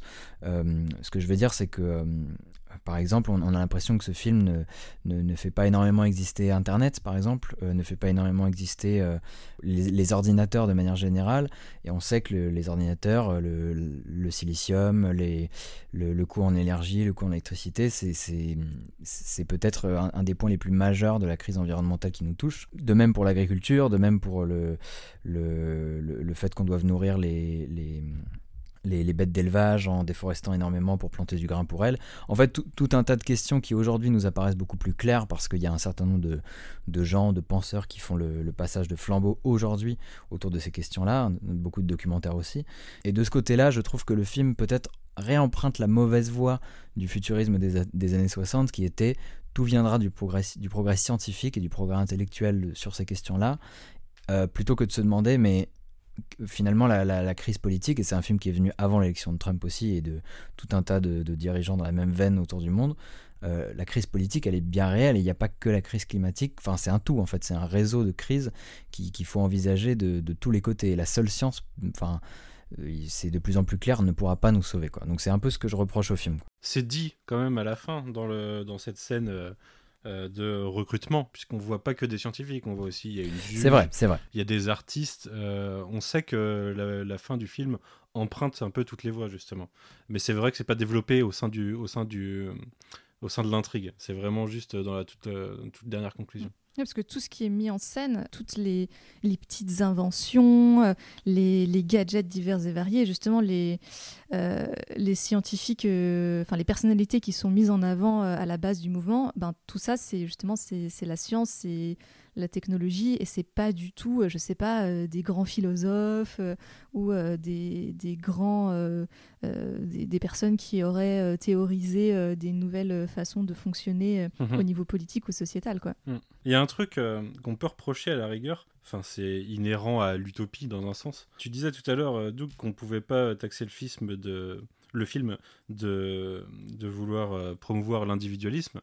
Par contre, il, pro, il promeut euh, un certain élitisme de facto dans le sens où euh, cette construction d'un monde meilleur, elle se passe par un ensemble, enfin une élite de personnes euh, qui ont une vision, mais qui est leur vision. Et le propre à toute utopie qui se transforme en dystopie de facto, c'est que le, gros problème au centre de, de, de notre société, c'est le vivre ensemble et le, et la diversité des opinions, la diversité de, de culture, et qui fait que c'est très difficile de vivre ensemble à une échelle globalisée, enfin mondialisée. donc moi, à la rigueur, ce que je pourrais lui reprocher au film, c'est ça, c'est qu'à la fin, c'est une élite qui va décider dans son coin, c'est une élite qui en remplace une autre. Et est-ce que c'est mieux du coup il y a peut-être une volonté euh, objective à un instant T qui est meilleure. Euh, après, euh, d'un point de vue d'un point de vue plus long terme, je sais pas. Mais après, moi, ce que j'ai trouvé intéressant, c'est que j'ai revu Ratatouille très peu de temps après Tomorrowland parce que bah, du coup, je voulais me refaire pas mal de Brad Bird histoire de d'un peu de rentabiliser mes préparations de podcast. Et j'ai trouvé que le propos de Ratatouille était hyper intéressant sur euh, le tout le monde peut cuisiner, tout le monde peut euh, avoir un talent, mine de rien. Et j'ai trouvé le propos du film de, Ratatouille hyper bienveillant. Et je trouve même que on peut peut-être aussi le rapprocher un peu de Tomorrowland, c'est-à-dire que s'il y avait pu avoir un, un, Brad Bird cinématique univers, à la fin il y aurait eu Ratatouille qui aurait récupéré son pins, tu vois, parce que euh, parce que du coup parce que du coup, enfin, j'en parlais un peu à, Doug euh, hors, euh, hors antenne, mais pour moi, le pins de Tomorrowland, c'est le bouquin de cuisine de Gusto dans Ratatouille. C'est un objet qui te dit que tu peux dépasser ton potentiel, que tu peux créer à l'infini et que euh, rien ne devrait t'empêcher de le faire. Et pour moi, ces deux films-là, c'est peut-être aussi des, des odes à la création et au dépassement de soi, à l'idée de ne plus douter de ce que tu peux apporter mais qu'il faut foncer. Et limite, je trouve que c'est. En fait, je comprends euh, la critique de l'élitisme parce que c'est une pensée que j'avais eue à la sortie euh, du film il y a 5 ans, j'avais adoré. Mhm. Mais j'avais aussi un peu ce point négatif euh, au-delà de la fin, un peu en mode United States of Benetton, que, que j'avais trouvé mignonne mais un petit peu naïve à l'époque en tout cas. mais bah oui, oui, voilà, Benetton, euh, une petite dédicace aux gens de Chrome Web avec qui j'avais discuté de ça euh, à l'époque d'ailleurs. Mais, je, me mais je, pense aussi que Brad Bird, il dit euh, qu'il ne devrait pas y avoir de limite à justement ce que tu peux apporter à la société et que peu importe ce que tu apportes, l'essentiel c'est que tu peux contribuer en bien à la société en fait. Tu peux mettre ta passion au service du bien et c'est vrai que moi, c'est un film qui, en le revoyant, m'a fait réfléchir sur bah, qu'est-ce que j'apporte à la société. Et euh, j'ose espérer que bah, mon podcast euh, suffit. Mais même si. Beaucoup, beaucoup aussi. Oui, bon, euh, déconne pas trop non plus, Douglas.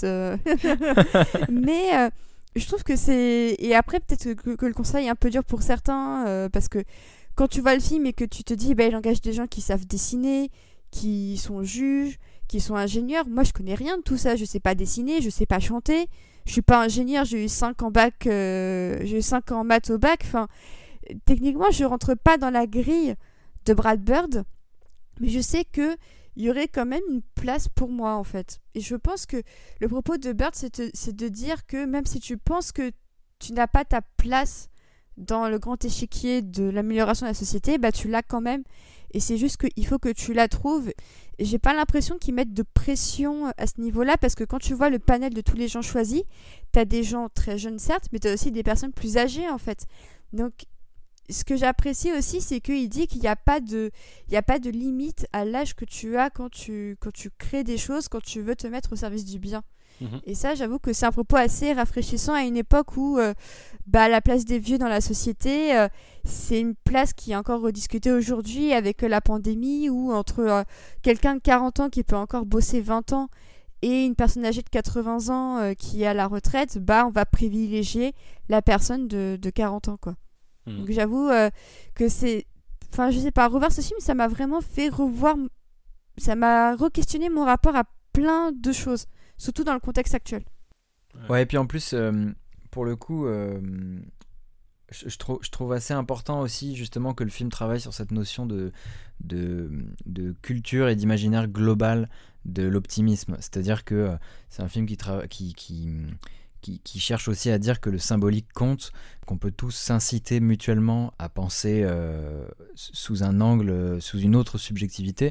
On n'a pas dit d'ailleurs que dans l'intro, en fait, on, on confronte euh, ces, deux narrations différentes. C'est en fait ces deux personnages qui racontent les, des événements proches mais sous des angles différents. Un peu façon Rashomon, ça devient le, le marronnier récurrent de la subjectivité en ciné, mais, mais c'est un peu ça. C'est au départ c'est Georges Clooney qui raconte son histoire, et puis au final Casey l'interrompt et lui dit non mais moi je suis optimiste, je vais raconter autrement. Et, et tout le film contribue à dire que ce qu'on communique aux gens, alors je trouve qu'il le fait maladroitement quand il parle des, des films catastrophes et du fait que les gens soient anesthésiés par euh, tout cet imaginaire-là. Je pense que c'est aussi euh, enfin, lié pour le coup aux, structures politiques de, nos démocraties, mais bon, c'est un autre sujet. Mais par contre, il, traite vraiment de cette question-là de comment symboliquement on peut pousser les gens dans une autre direction que celle de l'acceptation globale de notre fin, de la finitude des choses, etc. Et de ce côté-là, je le trouve intéressant en tout cas. Mais pour revenir tout à l'heure, je faisais un parallèle entre euh, Mad Max Fury Road et, et Tomorrowland. Pour moi, l'intro, c'est vraiment George Clooney, c'est Mad Max. Et Casey, en fait, c'est Tomorrowland. Du coup, c'est deux visions qui s'entrechoquent. Et à la fois, on croit en l'optimisme de Casey et en même temps, ce que dit Clooney n'est pas forcément non plus inintéressant parce que euh, il y a quand même des leçons à hmm. retenir.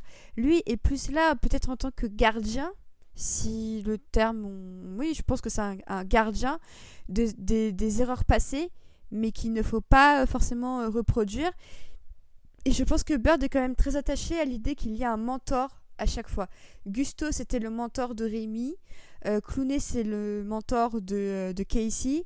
Euh, ne serait-ce aussi que, euh, que, que, dans ses autres films, enfin même Les Indestructibles, il y a aussi cette notion un peu de mentor aussi, avec, avec bah... Tom Cruise, c'est le mentor de Jérémy Renner Oui, voilà aussi, et puis bah Monsieur Fantastique, c'est un peu le mentor de sa famille aussi, même si lui aussi est un peu paumé. Enfin, il y a vraiment cette idée aussi de transmission chez Brad Bird qui, euh, à mon sens, est extrêmement importante parce que je pense que, si, que c'est un questionnement qui se pose chez lui, c'est comment on transmet euh, ce qu'on sait pour que euh, la suite des choses se passe bien, du moins ne se passe pas de manière pire que ce qui se passe actuellement.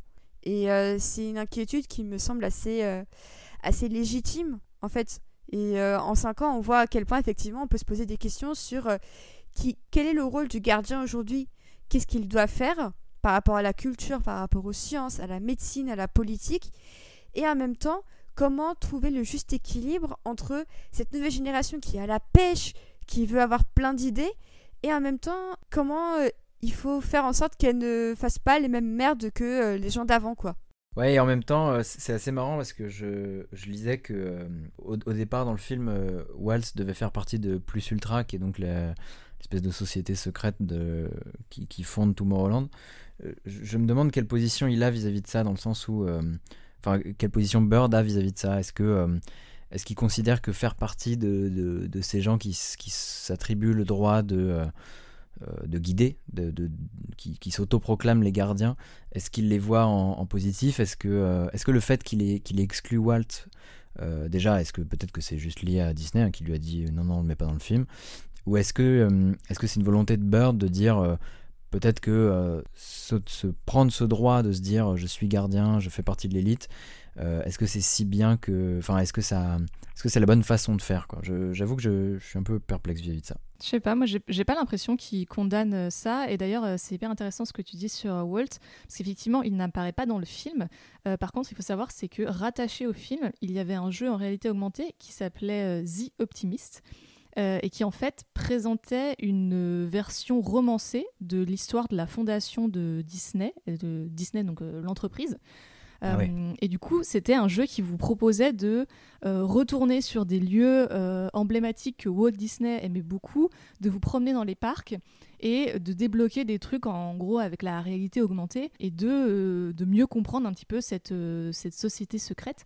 et en fait, je trouve ça hyper intéressant que voilà ils ont imaginé ça lié au film euh, de se dire qu'en fait ben on réinvente un petit peu l'histoire de l'entreprise et que euh, la version romancée se mêle à la réalité euh, sur cette thématique là quoi donc pour moi il ne il condamne pas du tout en fait cette figure du, du, du, génie du gardien qui doit guider l'humanité d'ailleurs c'est intéressant que le au niveau symbolique, le méchant s'appelle Nyx, donc comme la déesse de la nuit. Euh, et que à la fin il se bat contre mhm. Athéna, donc la déesse de la sagesse.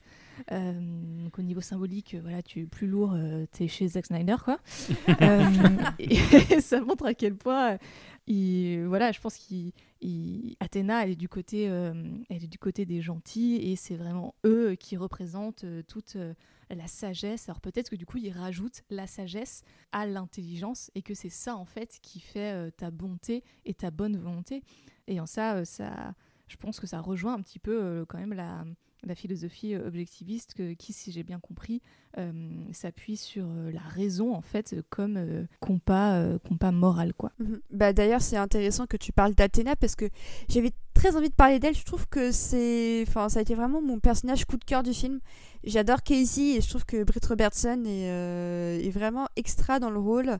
Mais c'est vraiment Athéna qui m'a, dont je me suis souvenu en sortant parce que c'est un personnage hyper complexe.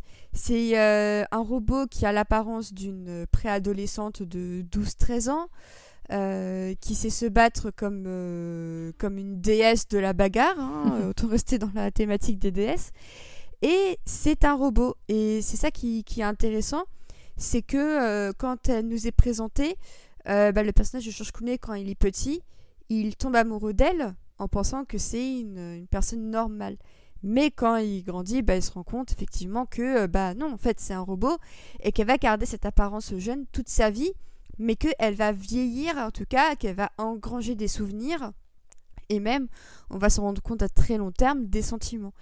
Et euh, c'est quand même une vision assez intéressante de la robotique par Brad Bird qui décide de mettre un robot dans son film, ok, mais le robot principal, parce qu'après il y a d'autres robots et c'est une des séquences sur lesquelles aussi on, va revenir parce qu'elle est quand même assez, euh, assez marquante.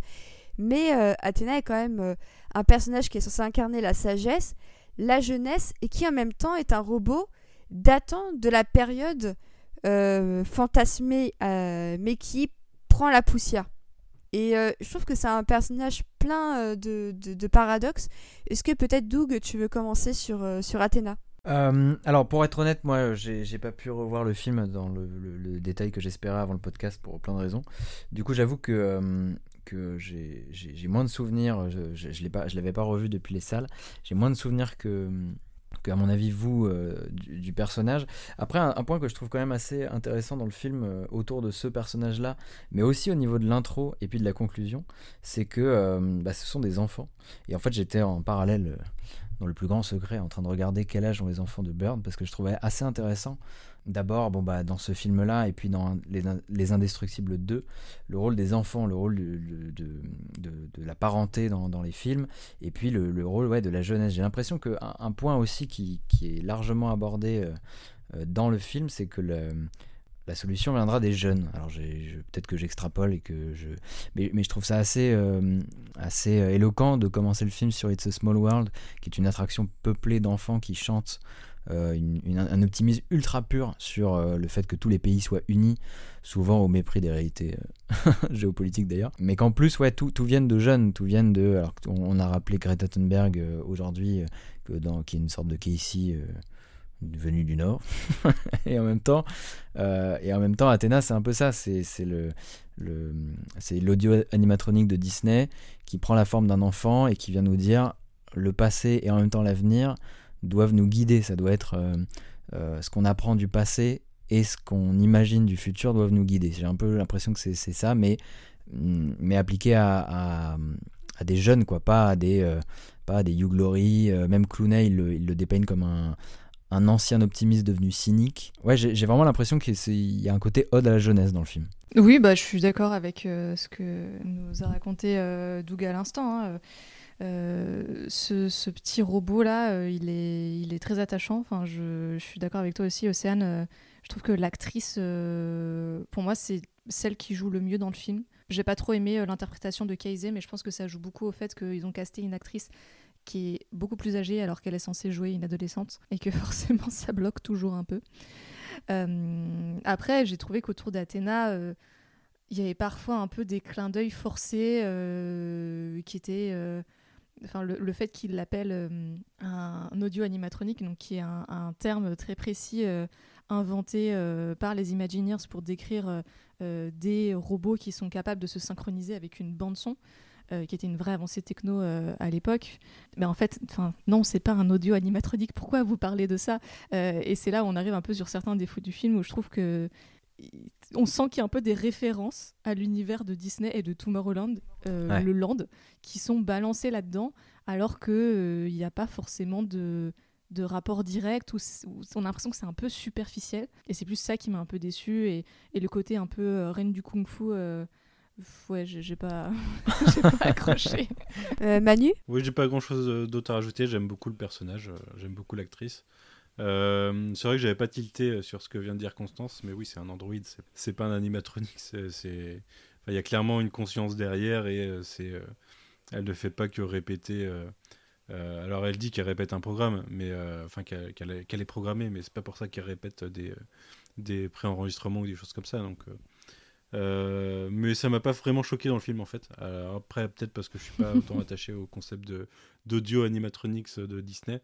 Mais euh, oui, dans l'ensemble, moi je trouve que c'est un bon personnage. Mais j'aime bien euh, tout le trio de tête en fait.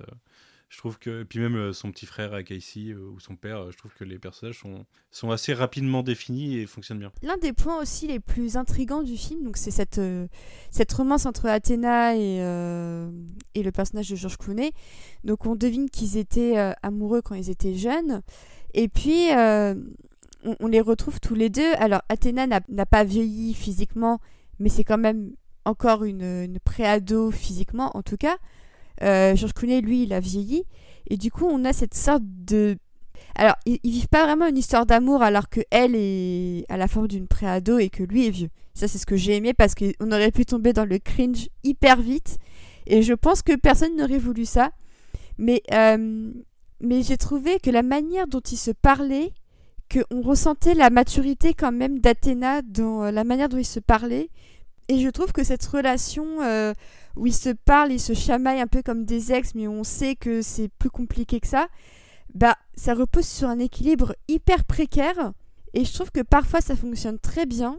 Et parfois je trouve que sur le final, quand par exemple il l'apporte avec son jetpack, en plus avec son jetpack pour euh, faire la boucle et bouclée du début où il se présente à Tomorrowland avec son petit jetpack, j'ai trouvé ça un peu, un peu bizarre en fait. Je sais pas ce que vous en avez pensé euh, de cette euh, fin de romance, parce que techniquement, euh, voilà, leur romance n'a pas n'est plus à l'ordre du jour quand, quand, ils se retrouvent tous les deux.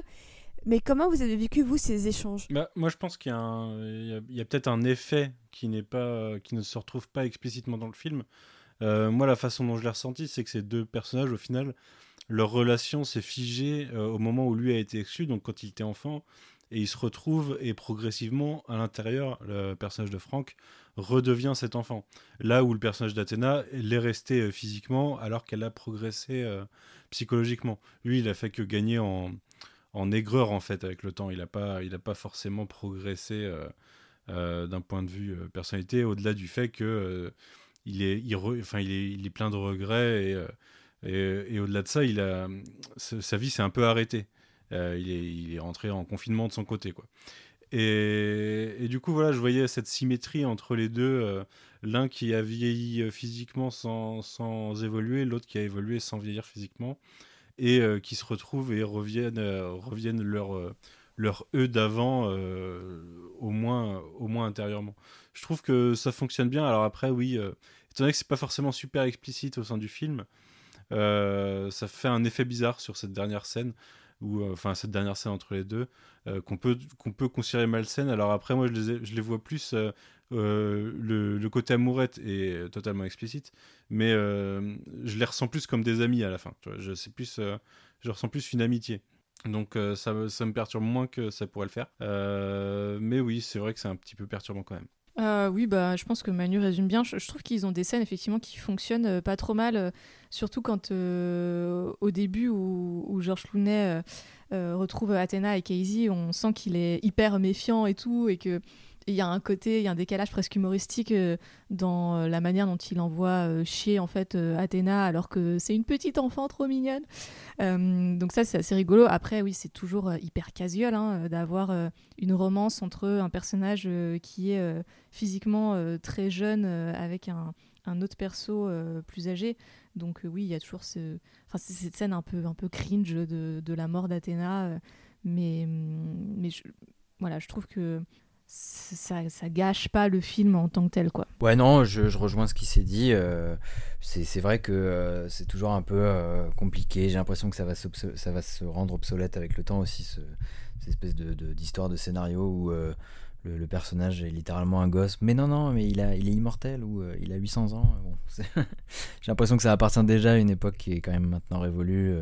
Ils ont fait ça avec Fire Emblem aussi il y a pas longtemps, avec un personnage qui est censé avoir euh, 10 000 ans et euh, c'est littéralement une, une enfant de 8 ans. Donc, euh, donc ouais, bon, on, va pardonner cette maladresse sur le coup. Et euh, il y a une autre scène aussi dont je voulais parler, qui fait d'ailleurs écho à ce, que je, ce que je disais tout à l'heure sur les, les gardiens, ne serait-ce que de la culture. C'est la fameuse scène dans la boutique geek.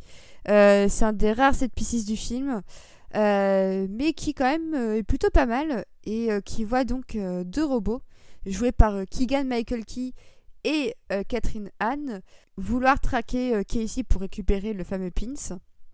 Et il s'avère que la boutique geek va vite se retrouver en cendres. Et du coup, on a un tas d'objets et de, de, de, de- d'objets de collection euh, de la pop culture, donc euh, de Star Wars, de même de Disney, du géant de fer aussi qu'on voit derrière euh, Keegan Michael Key à un moment, et qui voit au choix devenir des armes pour que Casey et Athena puissent se défendre, ou alors euh, tout simplement être détruits dans, dans la bagarre. Et c'est quand même une scène hyper intéressante quand on sait le film qui est sorti il y a maintenant deux ans et qui s'appelle Ready Player One. Et revoir cette scène, c'est quand même, euh, pour ceux qui n'ont pas aimé le Spielberg, c'est quand même un peu un antidote à Ready Player One. Euh, Est-ce que Constance, tu veux un peu parler de cette scène pour commencer et après on passera à Manu? Euh, pourquoi tu me demandes ça, Océane? J'adore Ready Player One. Ah, je me demande bien pourquoi Brad, Brad Bird, je pense, qui, qui fait un petit clin d'œil à, à toutes les autres licences de Disney et notamment à certaines licences à qui il a dit non euh, parce que euh, il faut savoir qu'à l'époque il avait été pressenti pour faire euh, The Force Awakens euh, et que euh, il a refusé de réaliser euh, le Star Wars pour se consacrer à Tomorrowland. Alors je sais pas si il le regrette au niveau de son portefeuille aujourd'hui, euh, mais en tout cas à l'époque il, il s'était vraiment tourné vers ce projet de cœur. Euh, et du coup, bah, il y a cette petite boutique euh, de produits euh, dérivés euh, divers et variés euh, qui se fait euh, joyeusement détruire euh, à coup euh, d'explosions de robots. Euh, donc après, euh, je pense que c'est un peu à, qui, euh, qui veut y voir quoi. hein. Est-ce qu'il critique euh, le côté plus merchandising euh, ou euh, directement le côté euh, grosse franchise? Euh, Ça après, euh, je, ne sais pas exactement. Euh, mais c'est un des passages euh, avec le plus d'action et euh, le plus d'humour aussi euh, du film. Après, d'un autre côté, je, je trouve que c'est pas forcément la scène qui a le mieux euh, vieilli. C'est un peu on the nose, quoi. Euh, Manu?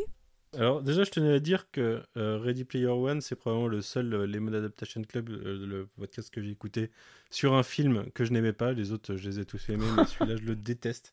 J'ai eu beaucoup envie de réagir derrière, mon, derrière mes écouteurs euh, quand je vous entendais parler. Tout ça pour revenir sur la scène euh, que je trouve en effet comme un bon antidote à Ready Player One, mais en même temps, je la trouve même pas euh, ostentatoire. Je trouve que ça se fait de façon assez fluide et moi ça ça me perturbe même pas en fait. Je cherche même pas à y voir un message en fait. Je cherche, j'y vois juste une boutique avec ce qu'il y aurait dedans réellement sur ce genre de boutique euh, euh, dans, dans- aux États-Unis quoi, dans une dans une ville, une boutique de pop culture. Ça m'étonne pas qu'il y ait ça. Après euh, ils en font un peu trop sur l'arrivée de l'arrivée du perso de De Keegan quand il sort ouais, voilà, de Kian sur, sur la musique de Star Wars, je crois d'ailleurs, quand il sort, euh, je, je trouve qu'ils en font un peu beaucoup. euh, à la rigueur, ça, ça me perturbe plus, tu vois. Mais euh, c'est une scène que j'aime bien. En plus, elle est cool. Enfin, je trouve qu'elle, dans, dans sa construction, dans la. Dans, la- dans, dans l'action, je la trouve cool. Euh, j'aime bien le concept de la time bomb, euh, des trucs comme ça. Euh, du coup, voilà, moi je, suis très content. Mais je déteste Ready Player. Personnellement, j'adore Ready Player One, mais c'est un autre débat. Euh, non, j'adore pas, mais euh, on va dire que j'ai vraiment beaucoup aimé, mais, euh, mais c'est encore une fois, c'est un autre débat. Sinon, on va se lancer dans des trucs. En revanche, alors cette scène, en fait, pour être honnête, elle m'avait pas marqué la première fois que je l'ai vue, mais pour le coup, je l'ai revue avant ce podcast.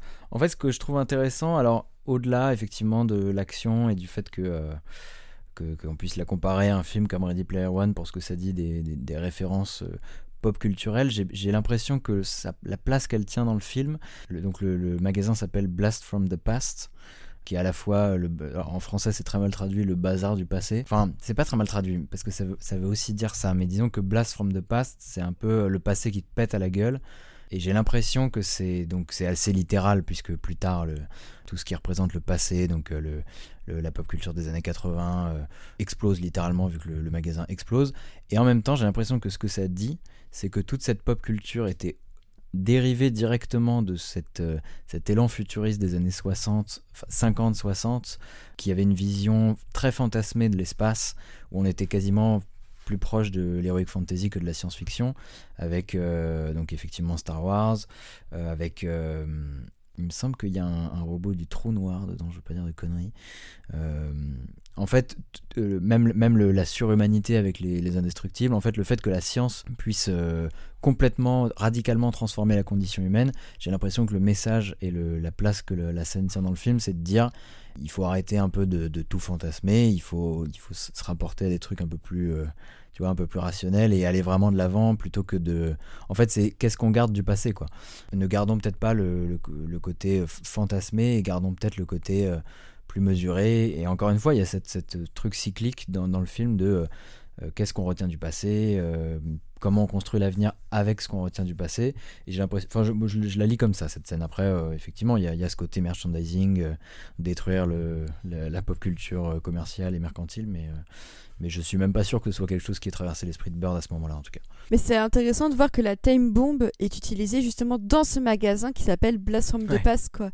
Je trouve que c'est des, des petites finesses comme ça d'écriture qui sont un peu malicieuses et genre si t'accroches c'est cool si t'accroches pas c'est pas grave mais euh, j'ai aussi eu l'impression de voir quelqu'un qui disait arrêtez de sacraliser euh, les mêmes trucs. Mhm. Et créez, créez-vous aussi une nouvelle culture un peu. Parce que c'est ça aussi un peu le message de fin, c'est on fait appel à des artistes euh, du monde entier pour justement créer une nouvelle culture qui ressemble peut-être aussi un peu plus à la, à la vraie diversité de la population et non pas à, à, ce qui a été fait dans les années 80-90 où c'était encore quand même beaucoup beaucoup de franchises et de gros films réalisés par des mecs blancs.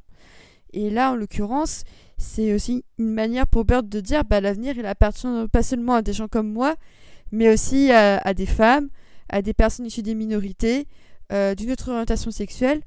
Que l'avenir appartient vraiment à plus de monde que euh, toutes ces 4-5 références qu'on sort à tout bout de champ et qui finissent par euh, phagocyter tout l'imaginaire euh, d'une génération. Et on sait que l'impact, l'omerta de Disney sur la pop culture inquiète parce qu'on a peur d'un mode de pensée qui soit, qui soit lissé en fait, qui soit uniformisé. Et effectivement, c'est un risque. Et c'est pour ça que c'est d'autant plus ironique de voir ça chez Disney, qui venait tout juste à l'époque de racheter Lucasfilm et de, et de sortir quelques mois plus tard The Force Awakens. Mais euh, c'est pour moi peut-être un film qui essaie peut-être des petites choses qui se rapprochent un peu de un peu comme Ratatouille, euh, j'en parlais sur Twitter, pour moi Ratatouille et son discours sur euh, la réappropriation par les grandes entreprises de, toutes petites boîtes qui proposent des choses un peu uniques et que ça me faisait un peu penser à Dumbo, mais j'ai aussi l'impression que, que Tomorrowland, à travers cette scène en tout cas, parle aussi un peu de ça, de, cette manière dont le, les grandes franchises ont eu la main mise sur euh, ce qui était un peu plus unique. Et euh, c'est pas une manière de dire que les grandes franchises sont nulles, parce que bah, j'adore Star Wars. Je vais quand même continuer à voir les Disney et à les chroniquer, peu importe qu'ils sortent au cinéma ou sur Disney, hein, euh, pour ceux que ça intéresse. Mais je pense aussi que c'est un bon avertissement pour dire il y a d'autres choses qui se déroulent dans la culture euh, ne vous laissez pas juste aveugler par ce que vous voyez sous vos yeux.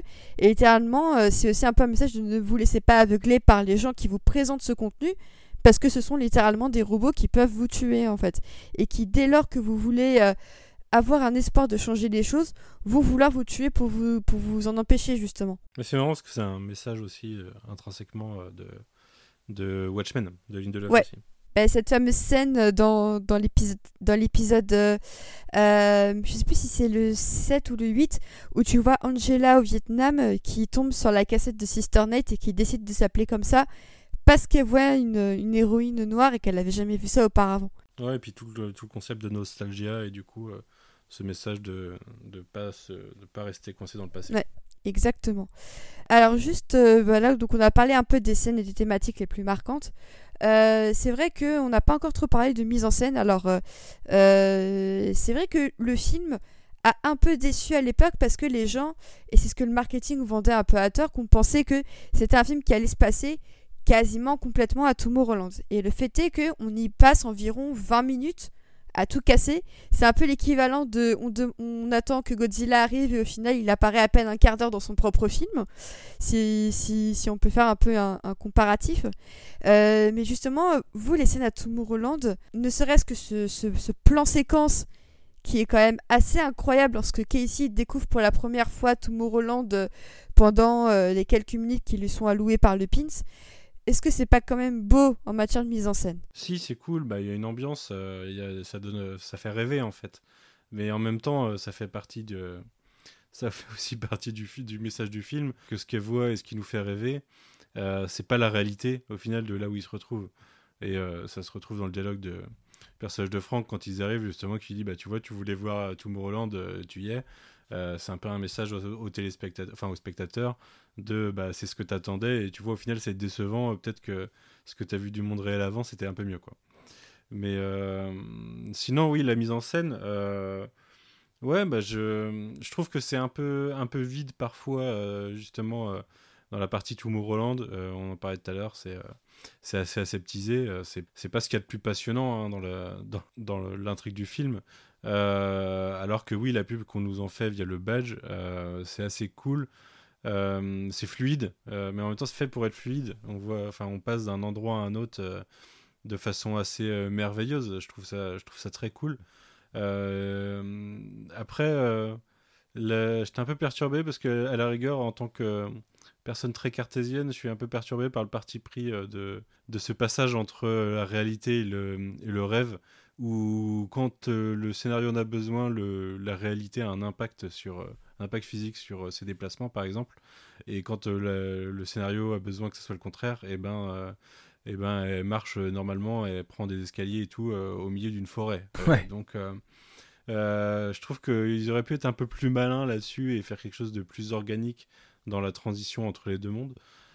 sur le reste du film, je ne trouve pas transcendant dans la mise en scène. Hein, le film, on va pas se mentir. Je trouve que il y a, y a, deux trois scènes dont cette cette scène qui faisait scène trailer de l'invasion de la maison, qui sont très cool. Euh, voilà, il y a, deux trois scènes qui sont basées sur sur des, des, moments euh, des moments d'action. Euh, après, dans le reste, je le trouve assez, assez simpliste en fait. Moins percutant que Mission Impossible 4 Ouais, clairement, ouais. Doug Ouais, écoute, de même, pour être honnête, je suis bien plus fan de Bird en, en animation qu'en live action. Je sais que vous adorez Mission Impossible 4, mais c'est pas mon épisode préféré, c'est pas non plus celui que je déteste le plus, hein, mais, euh, mais j'avais pas été transcendé par la mise en scène euh, du, gars sur, euh, sur cet épisode-là et, pas non plus là. Notamment parce que, en fait, ouais, j'ai le sentiment que, tu vois, les scènes à Tomorrowland, typiquement, alors effectivement, maintenant que, que, Manu en parle, le, côté illusion tend à ce que ce soit justifié, mais je trouve que c'est énormément de de CGI euh, péniblement incrusté, euh, que, ça me rappelle aussi d'ailleurs euh, un film que je n'avais pas trop aimé qui s'appelle Midnight. Midnight Special, quoi? Mais il est très bien ce film Midnight Special, ouais, ouais, j'avais vraiment pas trop aimé ce film. notamment aussi parce que sur la fin, il y a aussi ce truc très. moi, ce que j'appelle les bâtiments Science et Vie Junior, quoi. C'est-à-dire, c'est vraiment les, bâtiments où euh, c'est de l'architecture futuriste avec, euh, avec des perspectives d'architecte fait sur 3ds Max avec des, du verre partout, genre euh, on a planté des arbres et tout, et tu sais que dans la réalité personne ne fait ça, et, aucun industriel n'a intérêt à, à part dans certaines villes et pour des projets très précis, n'a intérêt à construire une ville autour de ça. Donc bon, c'est des trucs, euh, je trouve que c'est un petit peu artificiel et un petit peu, euh, pour le coup, naïf, mais, mais dans le sens euh, mal placé. mais encore une fois, peut-être que juste je suis pas la cible de ce film et, et je suis trop cynique pour accepter le la, poésie qui se dégage du truc. Mais je trouve qu'il y avait mieux à faire. Pour le coup, le, le, Tomorrowland qui me, qui me parle le plus, c'est le, le, Tomorrowland pleinement rétrofuturiste au sens au sens steampunk et, et, vernesque, vernien, de, de Discoveryland à Disneyland Paris. D'ailleurs, un truc qu'on n'a pas dit, c'est que celui de Disneyland Paris est, aussi euh, différent pour ça. C'est que c'est une vision qui, est, qui est beaucoup plus européenne du futur euh, et littéraire, mais, précisément de littérature européenne avec euh, Wells, avec Verne. Et donc, la simple notion de, building, de gratte-ciel est beaucoup plus rejetée que sur, des, sur la vision américaine du truc. Donc, ouais, je suis pas particulièrement sensible à la proposition. En ouais, en fait, sur ce sujet-là, euh, je pense que tu fais bien de rappeler ce point, Doug, parce que pour moi, le film, il se prend les pieds dans le tapis et en fait, il refait une même erreur que Walt Disney lui-même a fait en construisant Tomorrowland. C'est-à-dire qu'à partir du moment où tu construis un land qui est censé montrer le futur, eh ben, il y a forcément un moment où soit le futur, il te rattrape, soit le futur, euh, il prend une autre direction. Et euh, ça fait que ton land, ben, il, se retrouve dans une espèce de vallée de l'étrange du présent pour les gens qui vont le visiter dix ans après. Et ça a plus vraiment de gueule. Parce qu'il ne faut pas oublier qu'à l'époque où il a été construit, euh, le Tomorrowland d'origine, dans les années 50, l'idée c'était de montrer qu'est-ce que ça va être le futur. Alors forcément, aujourd'hui, les Tomorrowland qui se situent euh, dans les autres Disneyland, donc pas celui qui est en France, ils ont adopté en fait cette esthétique qui nous nous paraît rétro-futuriste, mais qui à l'époque ne l'était pas.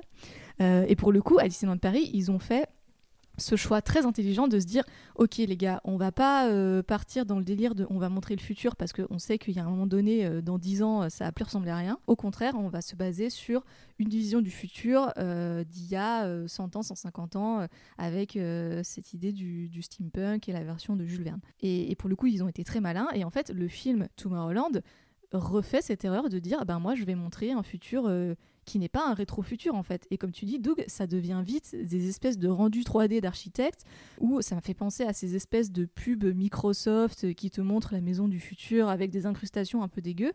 Euh, et en fait, en trois ans, le truc il est obsolète et c'est un peu moins de gueule. après là, euh, on est quand même un peu dur, hein. c'est quand même euh, euh, plutôt pas trop mal fait, c'est pas encore trop dégueu. bon, le film, il a pas non plus 20 ans, hein, donc à voir dans, quelques années comment est-ce que ça va tenir le, test du temps. Mais je trouve qu'effectivement, il y a, ben, tout de suite, on se dit, ah merde, dans, dans 5 ans, euh, ça y est, le truc il va être un peu obsolète parce que ces grands buildings euh, avec euh, des immenses baies vitrées, enfin, déjà aujourd'hui, quand on réfléchit à l'habitat du futur, c'est plus forcément à ça qu'on aspire. quoi. Donc c'est un petit peu dommage que le, film se, se, plante pour moi sur ce point. C'est marrant parce qu'on parlait d'Epcot aussi tout à l'heure. Je, je, c'est montré dans le documentaire dont tu parlais, Océane. Epcot aujourd'hui, mine de rien, ils, ont un vrai problème d'obsolescence du truc. C'est que en fait, le progrès technologique va tellement vite que le, fait d'éduquer sur les nouvelles technologies euh, un jeune public devient une problématique en soi. C'est qu'en fait, au bout d'un an, euh, est-ce que ça vaut le coup de faire un musée qui parle de, technologies qui, dans un an, seront déjà dépassées? Futuroscope ouais, non, mais clairement, tu vois. Enfin, c'est une vraie question. En fait, c'est très 20e siècle, quoi, comme, comme mode de réflexion. C'est que c'est un mode de réflexion qui prend pas du tout en compte, euh, là encore, Internet, euh, l'ultra-connectivité des gens et, et, la circulation de l'information. Mm. C'est un des trucs que Walt n'a pas forcément anticipé non plus. évidemment, il pouvait pas le faire dans les années 60, mais, euh, mais ne serait-ce que, ouais, voilà, euh, enfin, on se retrouve avec des parcs, c'est une vraie problématique de, d'avoir construit des choses qui deviennent obsolètes. Euh, au bout de même pas une décennie. Un peu comme les films avec leur CGI qui sont déjà obsolètes au bout de deux ans, alors que tu as des films qui datent d'il y a 20 ans et qui ne bougent pas. Ouais, et en même temps, bon, ça, je sais que c'est aussi lié à des conditions de production particulières. Hein. Si tu regardes. Euh, oui. On s'était dit dans un très bon podcast qui s'appelle Actionnaire sur Pierre des Caraïbes que David Jones euh, n'a pas pris une ride en termes d'effets spéciaux alors que le film a quand même bientôt 15 ans. Quoi. Alors que c'est des CGI purement, mais je pense que c'est aussi que les conditions de production étaient très différentes, qu'on a laissé les gens travailler dans les temps. Et, euh, Dans la vision du futur, il y a un truc dont on n'a pas trop parlé parce que oui, en effet, il y a il y a cette vision du futur euh, au final qui paraît un peu fade dans l'idée où euh, il y a beau, enfin cette idée a été un peu rattrapée par le passé pour nous maintenant. Par contre, il y a, un, il y a une sorte de constat d'échec et un, une sorte de gros regret euh, sur la conquête de l'espace, sur le fait que, euh, voilà, euh, quand tu vois la pub pour le Tomorrowland euh, qui, qui vient vers le badge, tu as des personnes qui disent qu'elles partent à, je sais plus, quelques années-lumière. tu as une vraie, une vraie vision de, du futur où on aurait conquis l'espace. Et au final, et c'est symbolisé avec le père et le personnage du coup de Casey, c'est un virage que l'humanité a pas du tout pris. Et je pense qu'il y a beaucoup de regrets sur cette idéologie et cette mince, pas cette idéologie, mais cet état d'esprit de l'époque que pouvait susciter la conquête de l'espace à un moment où on avait tout à découvrir, à un moment où on n'était pas encore allé sur la Lune, euh, où euh, le premier homme dans l'espace, euh, ça, ça, arrivait à peine. Il y a, voilà, il y a ce sentiment, je ne sais pas comment le qualifier, au-delà de regret, je pense que c'est une déception, une déception générationnelle, probablement de Lindelof, de Bird, de un peu tout le monde dans cette, dans cette production. De bah, au final on n'y est pas arrivé la grande la grande quête de l'humanité bah on est un peu passé à côté. Parce qu'il y, a ça aussi, c'est que le, le futur, on l'imaginait en dehors de la Terre dans le passé. Aujourd'hui, on a tendance à essayer d'imaginer un futur qui soit déjà bon sur Terre avant de, euh, avant de penser à autre chose. Euh, il y a eu ce shift au cours des dernières euh, générations, depuis les années 70, on a totalement abandonné l'espace. Donc il y a une confrontation entre ce qu'on pourrait imaginer qu'aurait été le futur euh, mais du point de vue de 2020 et euh, ce que les personnes de, 1950-60 imaginaient. Exactement. Et puis, bah, dernier point aussi, euh, qui est la musique de Michael Giacchino. je suis pas loin de penser que c'est l'un de ses derniers grands scores, parce que depuis, à part Vice Versa, sorti à peine quelques semaines plus tard, et euh, peut-être euh, cette année, sorti cette année, et pourtant ça fait, on, a l'impression que ça fait 10 ans, mais en fait non, ça fait à peine, euh, ça fait à peine 10 mois, mais le score, son score pour Jojo Rabbit m'a beaucoup plu aussi. mais sinon, j'ai l'impression que c'était un des derniers bons scores de Giacchino, qui fait d'ailleurs un petit caméo dans le film au tout début. C'est l'un des, c'est l'un des hosts de l'attraction It's a Small World, il me semble. Du coup, j'ai trouvé ça assez marrant parce qu'il a une petite tradition de faire des caméos euh, dans pas mal de films Pixar, notamment dans Coco où il joue un chef, d'orchestre dans le monde des morts. Que j'ai trouvé ça assez marrant aussi. Euh, mais du coup, ouais, est-ce que euh, rapidement un petit mot sur la musique de Giacchino Moi, j'aime beaucoup parce que je trouve que ça se marie très bien à, l'esprit un petit peu optimiste que veut insuffler Brad Bird. Ouais, je suis assez d'accord. Et oui, je, le trouve bon à côté de de films comme euh, Star Trek ou c'est Doctor Strange où je trouve qu'en fait il s'en mêle les pinceaux entre plusieurs franchises et il a tendance à se répéter pas mal. Là, à la rigueur, il reste encore quelque chose. Euh, ouais, je trouve le score bon. Après, je trouve qu'il s'envole jamais trop. Hein. Euh, il y a vraiment rien de hyper marquant. Je trouve qu'il s'intègre bien au film, mais je trouve rien, rien qui, pète à aucun moment. quoi. C'est peut-être un petit peu décevant du coup de ce point de vue-là. Bah, en vrai, pour avoir écouté la, la bande son pendant pendant que je travaillais, je trouve qu'il y a des moments où ça s'emballe quand même plus que dans mes souvenirs, ce qui m'a agréablement surprise du coup. Mais il y a vraiment des moments où il sort vraiment les grosses percus et, mhm. euh, et ça fait du bruit, quoi. Ça fait du boum boum boum. Euh, c'est pas du, pas du degré de Zimmer, mais euh, il y a des moments où il se lâche quand même un petit peu. Et non, je trouve le, même le, le, thème de chaque personnage vraiment hyper bien construit. J'aime vraiment beaucoup ce score, enfin, euh, même la, la, fin avec euh, la, la mort d'Athéna et tout ça, euh, pour moi ça reste vraiment... J'ai versé ma larme, quoi, grâce à la musique. Très bien. Est-ce que vous aviez un dernier mot à rajouter sur le film Tomorrowland Ou est-ce qu'on peut passer rapidement à notre troisième petite partie qui nous prendra, je pense, à peine 10 minutes? Non, je pense qu'on peut passer, on a dit pas Ouais, on peut passer. Hein. Mhm. Ok. Euh, bah, la troisième partie, c'est que donc on a eu euh, plusieurs adaptations déjà euh, d'attractions au cinéma. Donc on a eu le Manoir hanté et les 999 fantômes avec Eddie Murphy. On a eu la franchise Pirates des Caraïbes. On a donc eu Tomorrowland. Et l'avenir, c'est Jungle Cruise qui était censé arriver cette année, mais qui a été décalé en raison de, de la petite épidémie qui sévit sur Terre actuellement.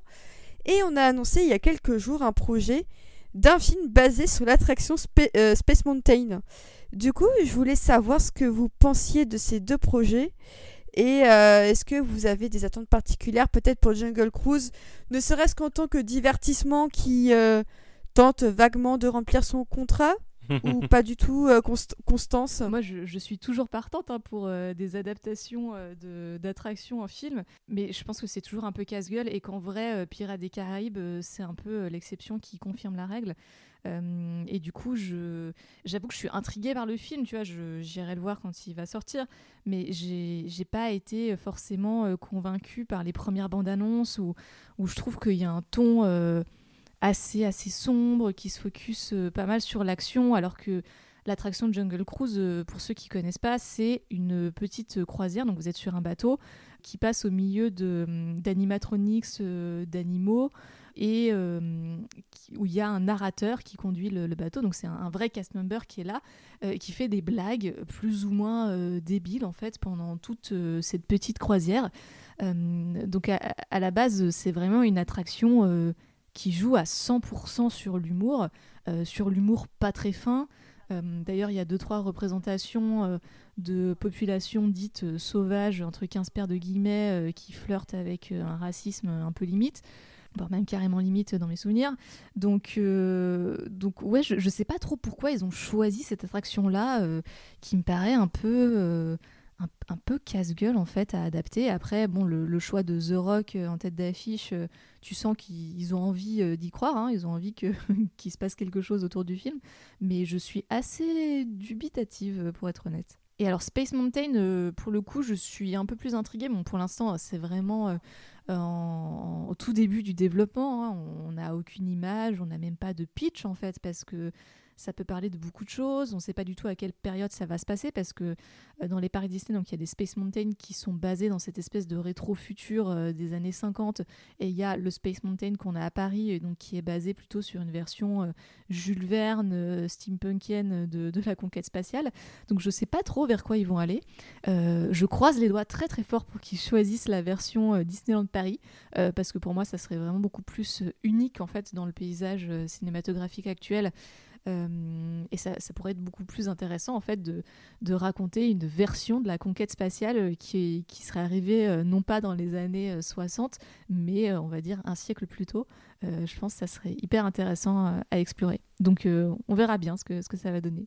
Ok, Manu bah Moi, écoute, Jungle Cruise, j'y vais pour The Rock et Emily Blunt. J'aime beaucoup les deux. J'adore The Rock, je suis amoureux d'Emily Blunt. Euh, j'aime beaucoup leurs films et euh, c'est euh, pour moi le, fait que ce soit Jungle Cruise, je m'en fous un peu quoi. C'est un film à la Jumanji avec The Rock et Emily Blunt, donc je vais y aller. Après, moi je, moi, je retrouve l'humour dans la promo en fait. je, je, vous que j'ai un souvenir un peu flou des bandes annonces, mais la, promo en mode, euh, en mode bataille méta entre euh, le personnage d'Emily Blunt et celui de The Rock, et même entre les deux acteurs euh, pour qui aura la vedette. Moi j'aime bien, tu vois, ça marche sur moi. Parce que c'est ce genre de film en fait, il n'y a pas à se prendre la tête. voilà, je pense que je vais passer un bon moment. Moi, j'ai beaucoup aimé le, le remake, de, enfin le reboot de Jumanji. Le premier, en tout cas, j'ai toujours pas vu le 2 en vrai. Mais tu vois, ça marche sur moi, donc je me dis pourquoi pas. Et euh, Space Mountain, euh, je t'avoue que pour l'instant, j'en ai rien à foutre tant qu'on n'a pas un peu plus une idée de ce que ça sera. Hein. Voilà, sans, sans, pitch, je t'avoue, euh, ou sans, sans indications sur la prod ou des personnes impliquées, je, je sais pas trop quoi en penser. Moi, Space Mountain, c'est de la sensation forte. Je l'ai pas fait parce que j'aime pas ça. Je trouve ça beau de dehors, mais euh, voilà, c'est tout. Euh, Douglas? Ouais, moi en fait, je suis pas vraiment familier du, du, The Rock dans la jungle Cinematic Universe avec euh, le monde du, tout ce qu'il a fait. Avec ses t-shirts beige Voilà, avec son t-shirt beige. Du coup, j'avoue que je suis vaguement intrigué, mais pas plus hooké que ça vis-à-vis du film. Effectivement, je trouve le, la campagne d'affichage assez marrante avec ce truc de qui aura la vedette du film. Euh, c'est presque ça qui m'intrigue plus que le, plot général. Euh, j'ai peur que ce soit un peu comme euh, la plupart des live action des 3-4 dernières années de Disney, c'est-à-dire très inoffensif, énormément basé sur les CGI, très familial américain. voilà, j'y recherche pas énormément de choses. J'avoue que je suis peut-être un peu plus intrigué par Space Mountain dans le sens où euh, effectivement, comme dit Constance, s'il se base sur le, la version euh, Disneyland Paris euh, très vernienne, steampunk, etc., il y, a matière à faire quelque chose. J'ai pas l'impression qu'on ait un grand blockbuster steampunk crédible, hormis Les Trois Mousquetaires de Paul W. Sanderson. Très bon. C'est vrai, pour le coup, j'ai pas vu, je critique sans avoir vu. Mais je serais assez intrigué de ce côté-là. Surtout que, mine de rien, on a bien vu avec Pierre des Caraïbes que quand c'est fait, non pas en, tant qu'adaptation littérale, c'est-à-dire euh, euh, on prend les, ingrédients et on essaye de les faire rentrer aux chausse-pieds dans, euh, dans une intrigue faible, mais qu'on fait plutôt l'inverse, qu'on a une intrigue forte, qu'on applique à l'univers d'une attraction, ça peut très bien marcher. J'avoue que je ne suis pas le plus optimiste pour reprendre le thème du film vis-à-vis de ce que peut faire Disney et ce que va proposer Disney sur Space Mountain, sachant ce qu'ils font depuis récemment en live action, mais, mais pourquoi pas pourquoi pas. Bah moi j'avoue que je suis assez curieuse de voir ce qu'ils peuvent faire de Space Mountain et j'aimerais vraiment voir un truc qui ne se passe pas de nos jours mais qui soit soit dans le futur soit vraiment dans le passé façon effectivement Jules Verne. Je pense qu'un film contemporain là-dessus, moi ça ne ça m'intéresserait pas parce que pour moi les attractions de, Disney elles ont un charme qui, vient soit du futur comme euh, sur Tomorrowland soit du passé comme euh, Pirates des Caraïbes et euh, du coup c'est pour ça que je, préfère limite quand Disney se place dans l'intemporel parce que ça signifie qu'ils peuvent se permettre tellement plus de choses visuellement et qu'ils sont moins obligés de coller à des, à des impératifs actuels comme, comme vous, avez pu le reprocher pour, pour Tomorrowland. Donc à voir la direction euh, qu'ils vont prendre. Euh, bah, du coup, euh, merci à vous trois pour, pour ce débat. Bah, merci à toi. Merci à toi. Pour l'invitation. Merci. C'était très, très, très cool. Le terme profiter du confinement me semble un peu étrange, mais disons que ce confinement qui s'annonce, vous pouvez l'utiliser pendant les heures où vous ne bossez pas, peut-être pour, pour regarder de, des objets culturels qui vous donne envie euh, d'avoir encore un peu foi en l'humanité. Oh, c'est bon. Bah en vrai, euh, c'est quand même dire cette fin d'année. Enfin, j'ai plus trop foi en beaucoup de choses. Du coup, euh, je, m'efforce de parler de choses qui m'évoquent un petit peu de, de joie de vivre, d'optimisme. Alors parfois, ça va passer par la nostalgie et donc on va s'en reparler, je pense, en décembre pour un certain hors-série, n'est-ce pas? Mais voilà, ce sera donc le mot d'ordre. Consommer de l'optimisme là où il peut y en avoir et N'oublions pas qu'il peut se cacher un peu n'importe où, y compris dans cette danette à la pistache que, euh, qui est dans votre frigo. Voilà, c'est pour moi c'est ça la définition de l'optimisme, c'est d'avoir mangé des danettes en préparant cet épisode parce que euh, les petits plaisirs sont partout.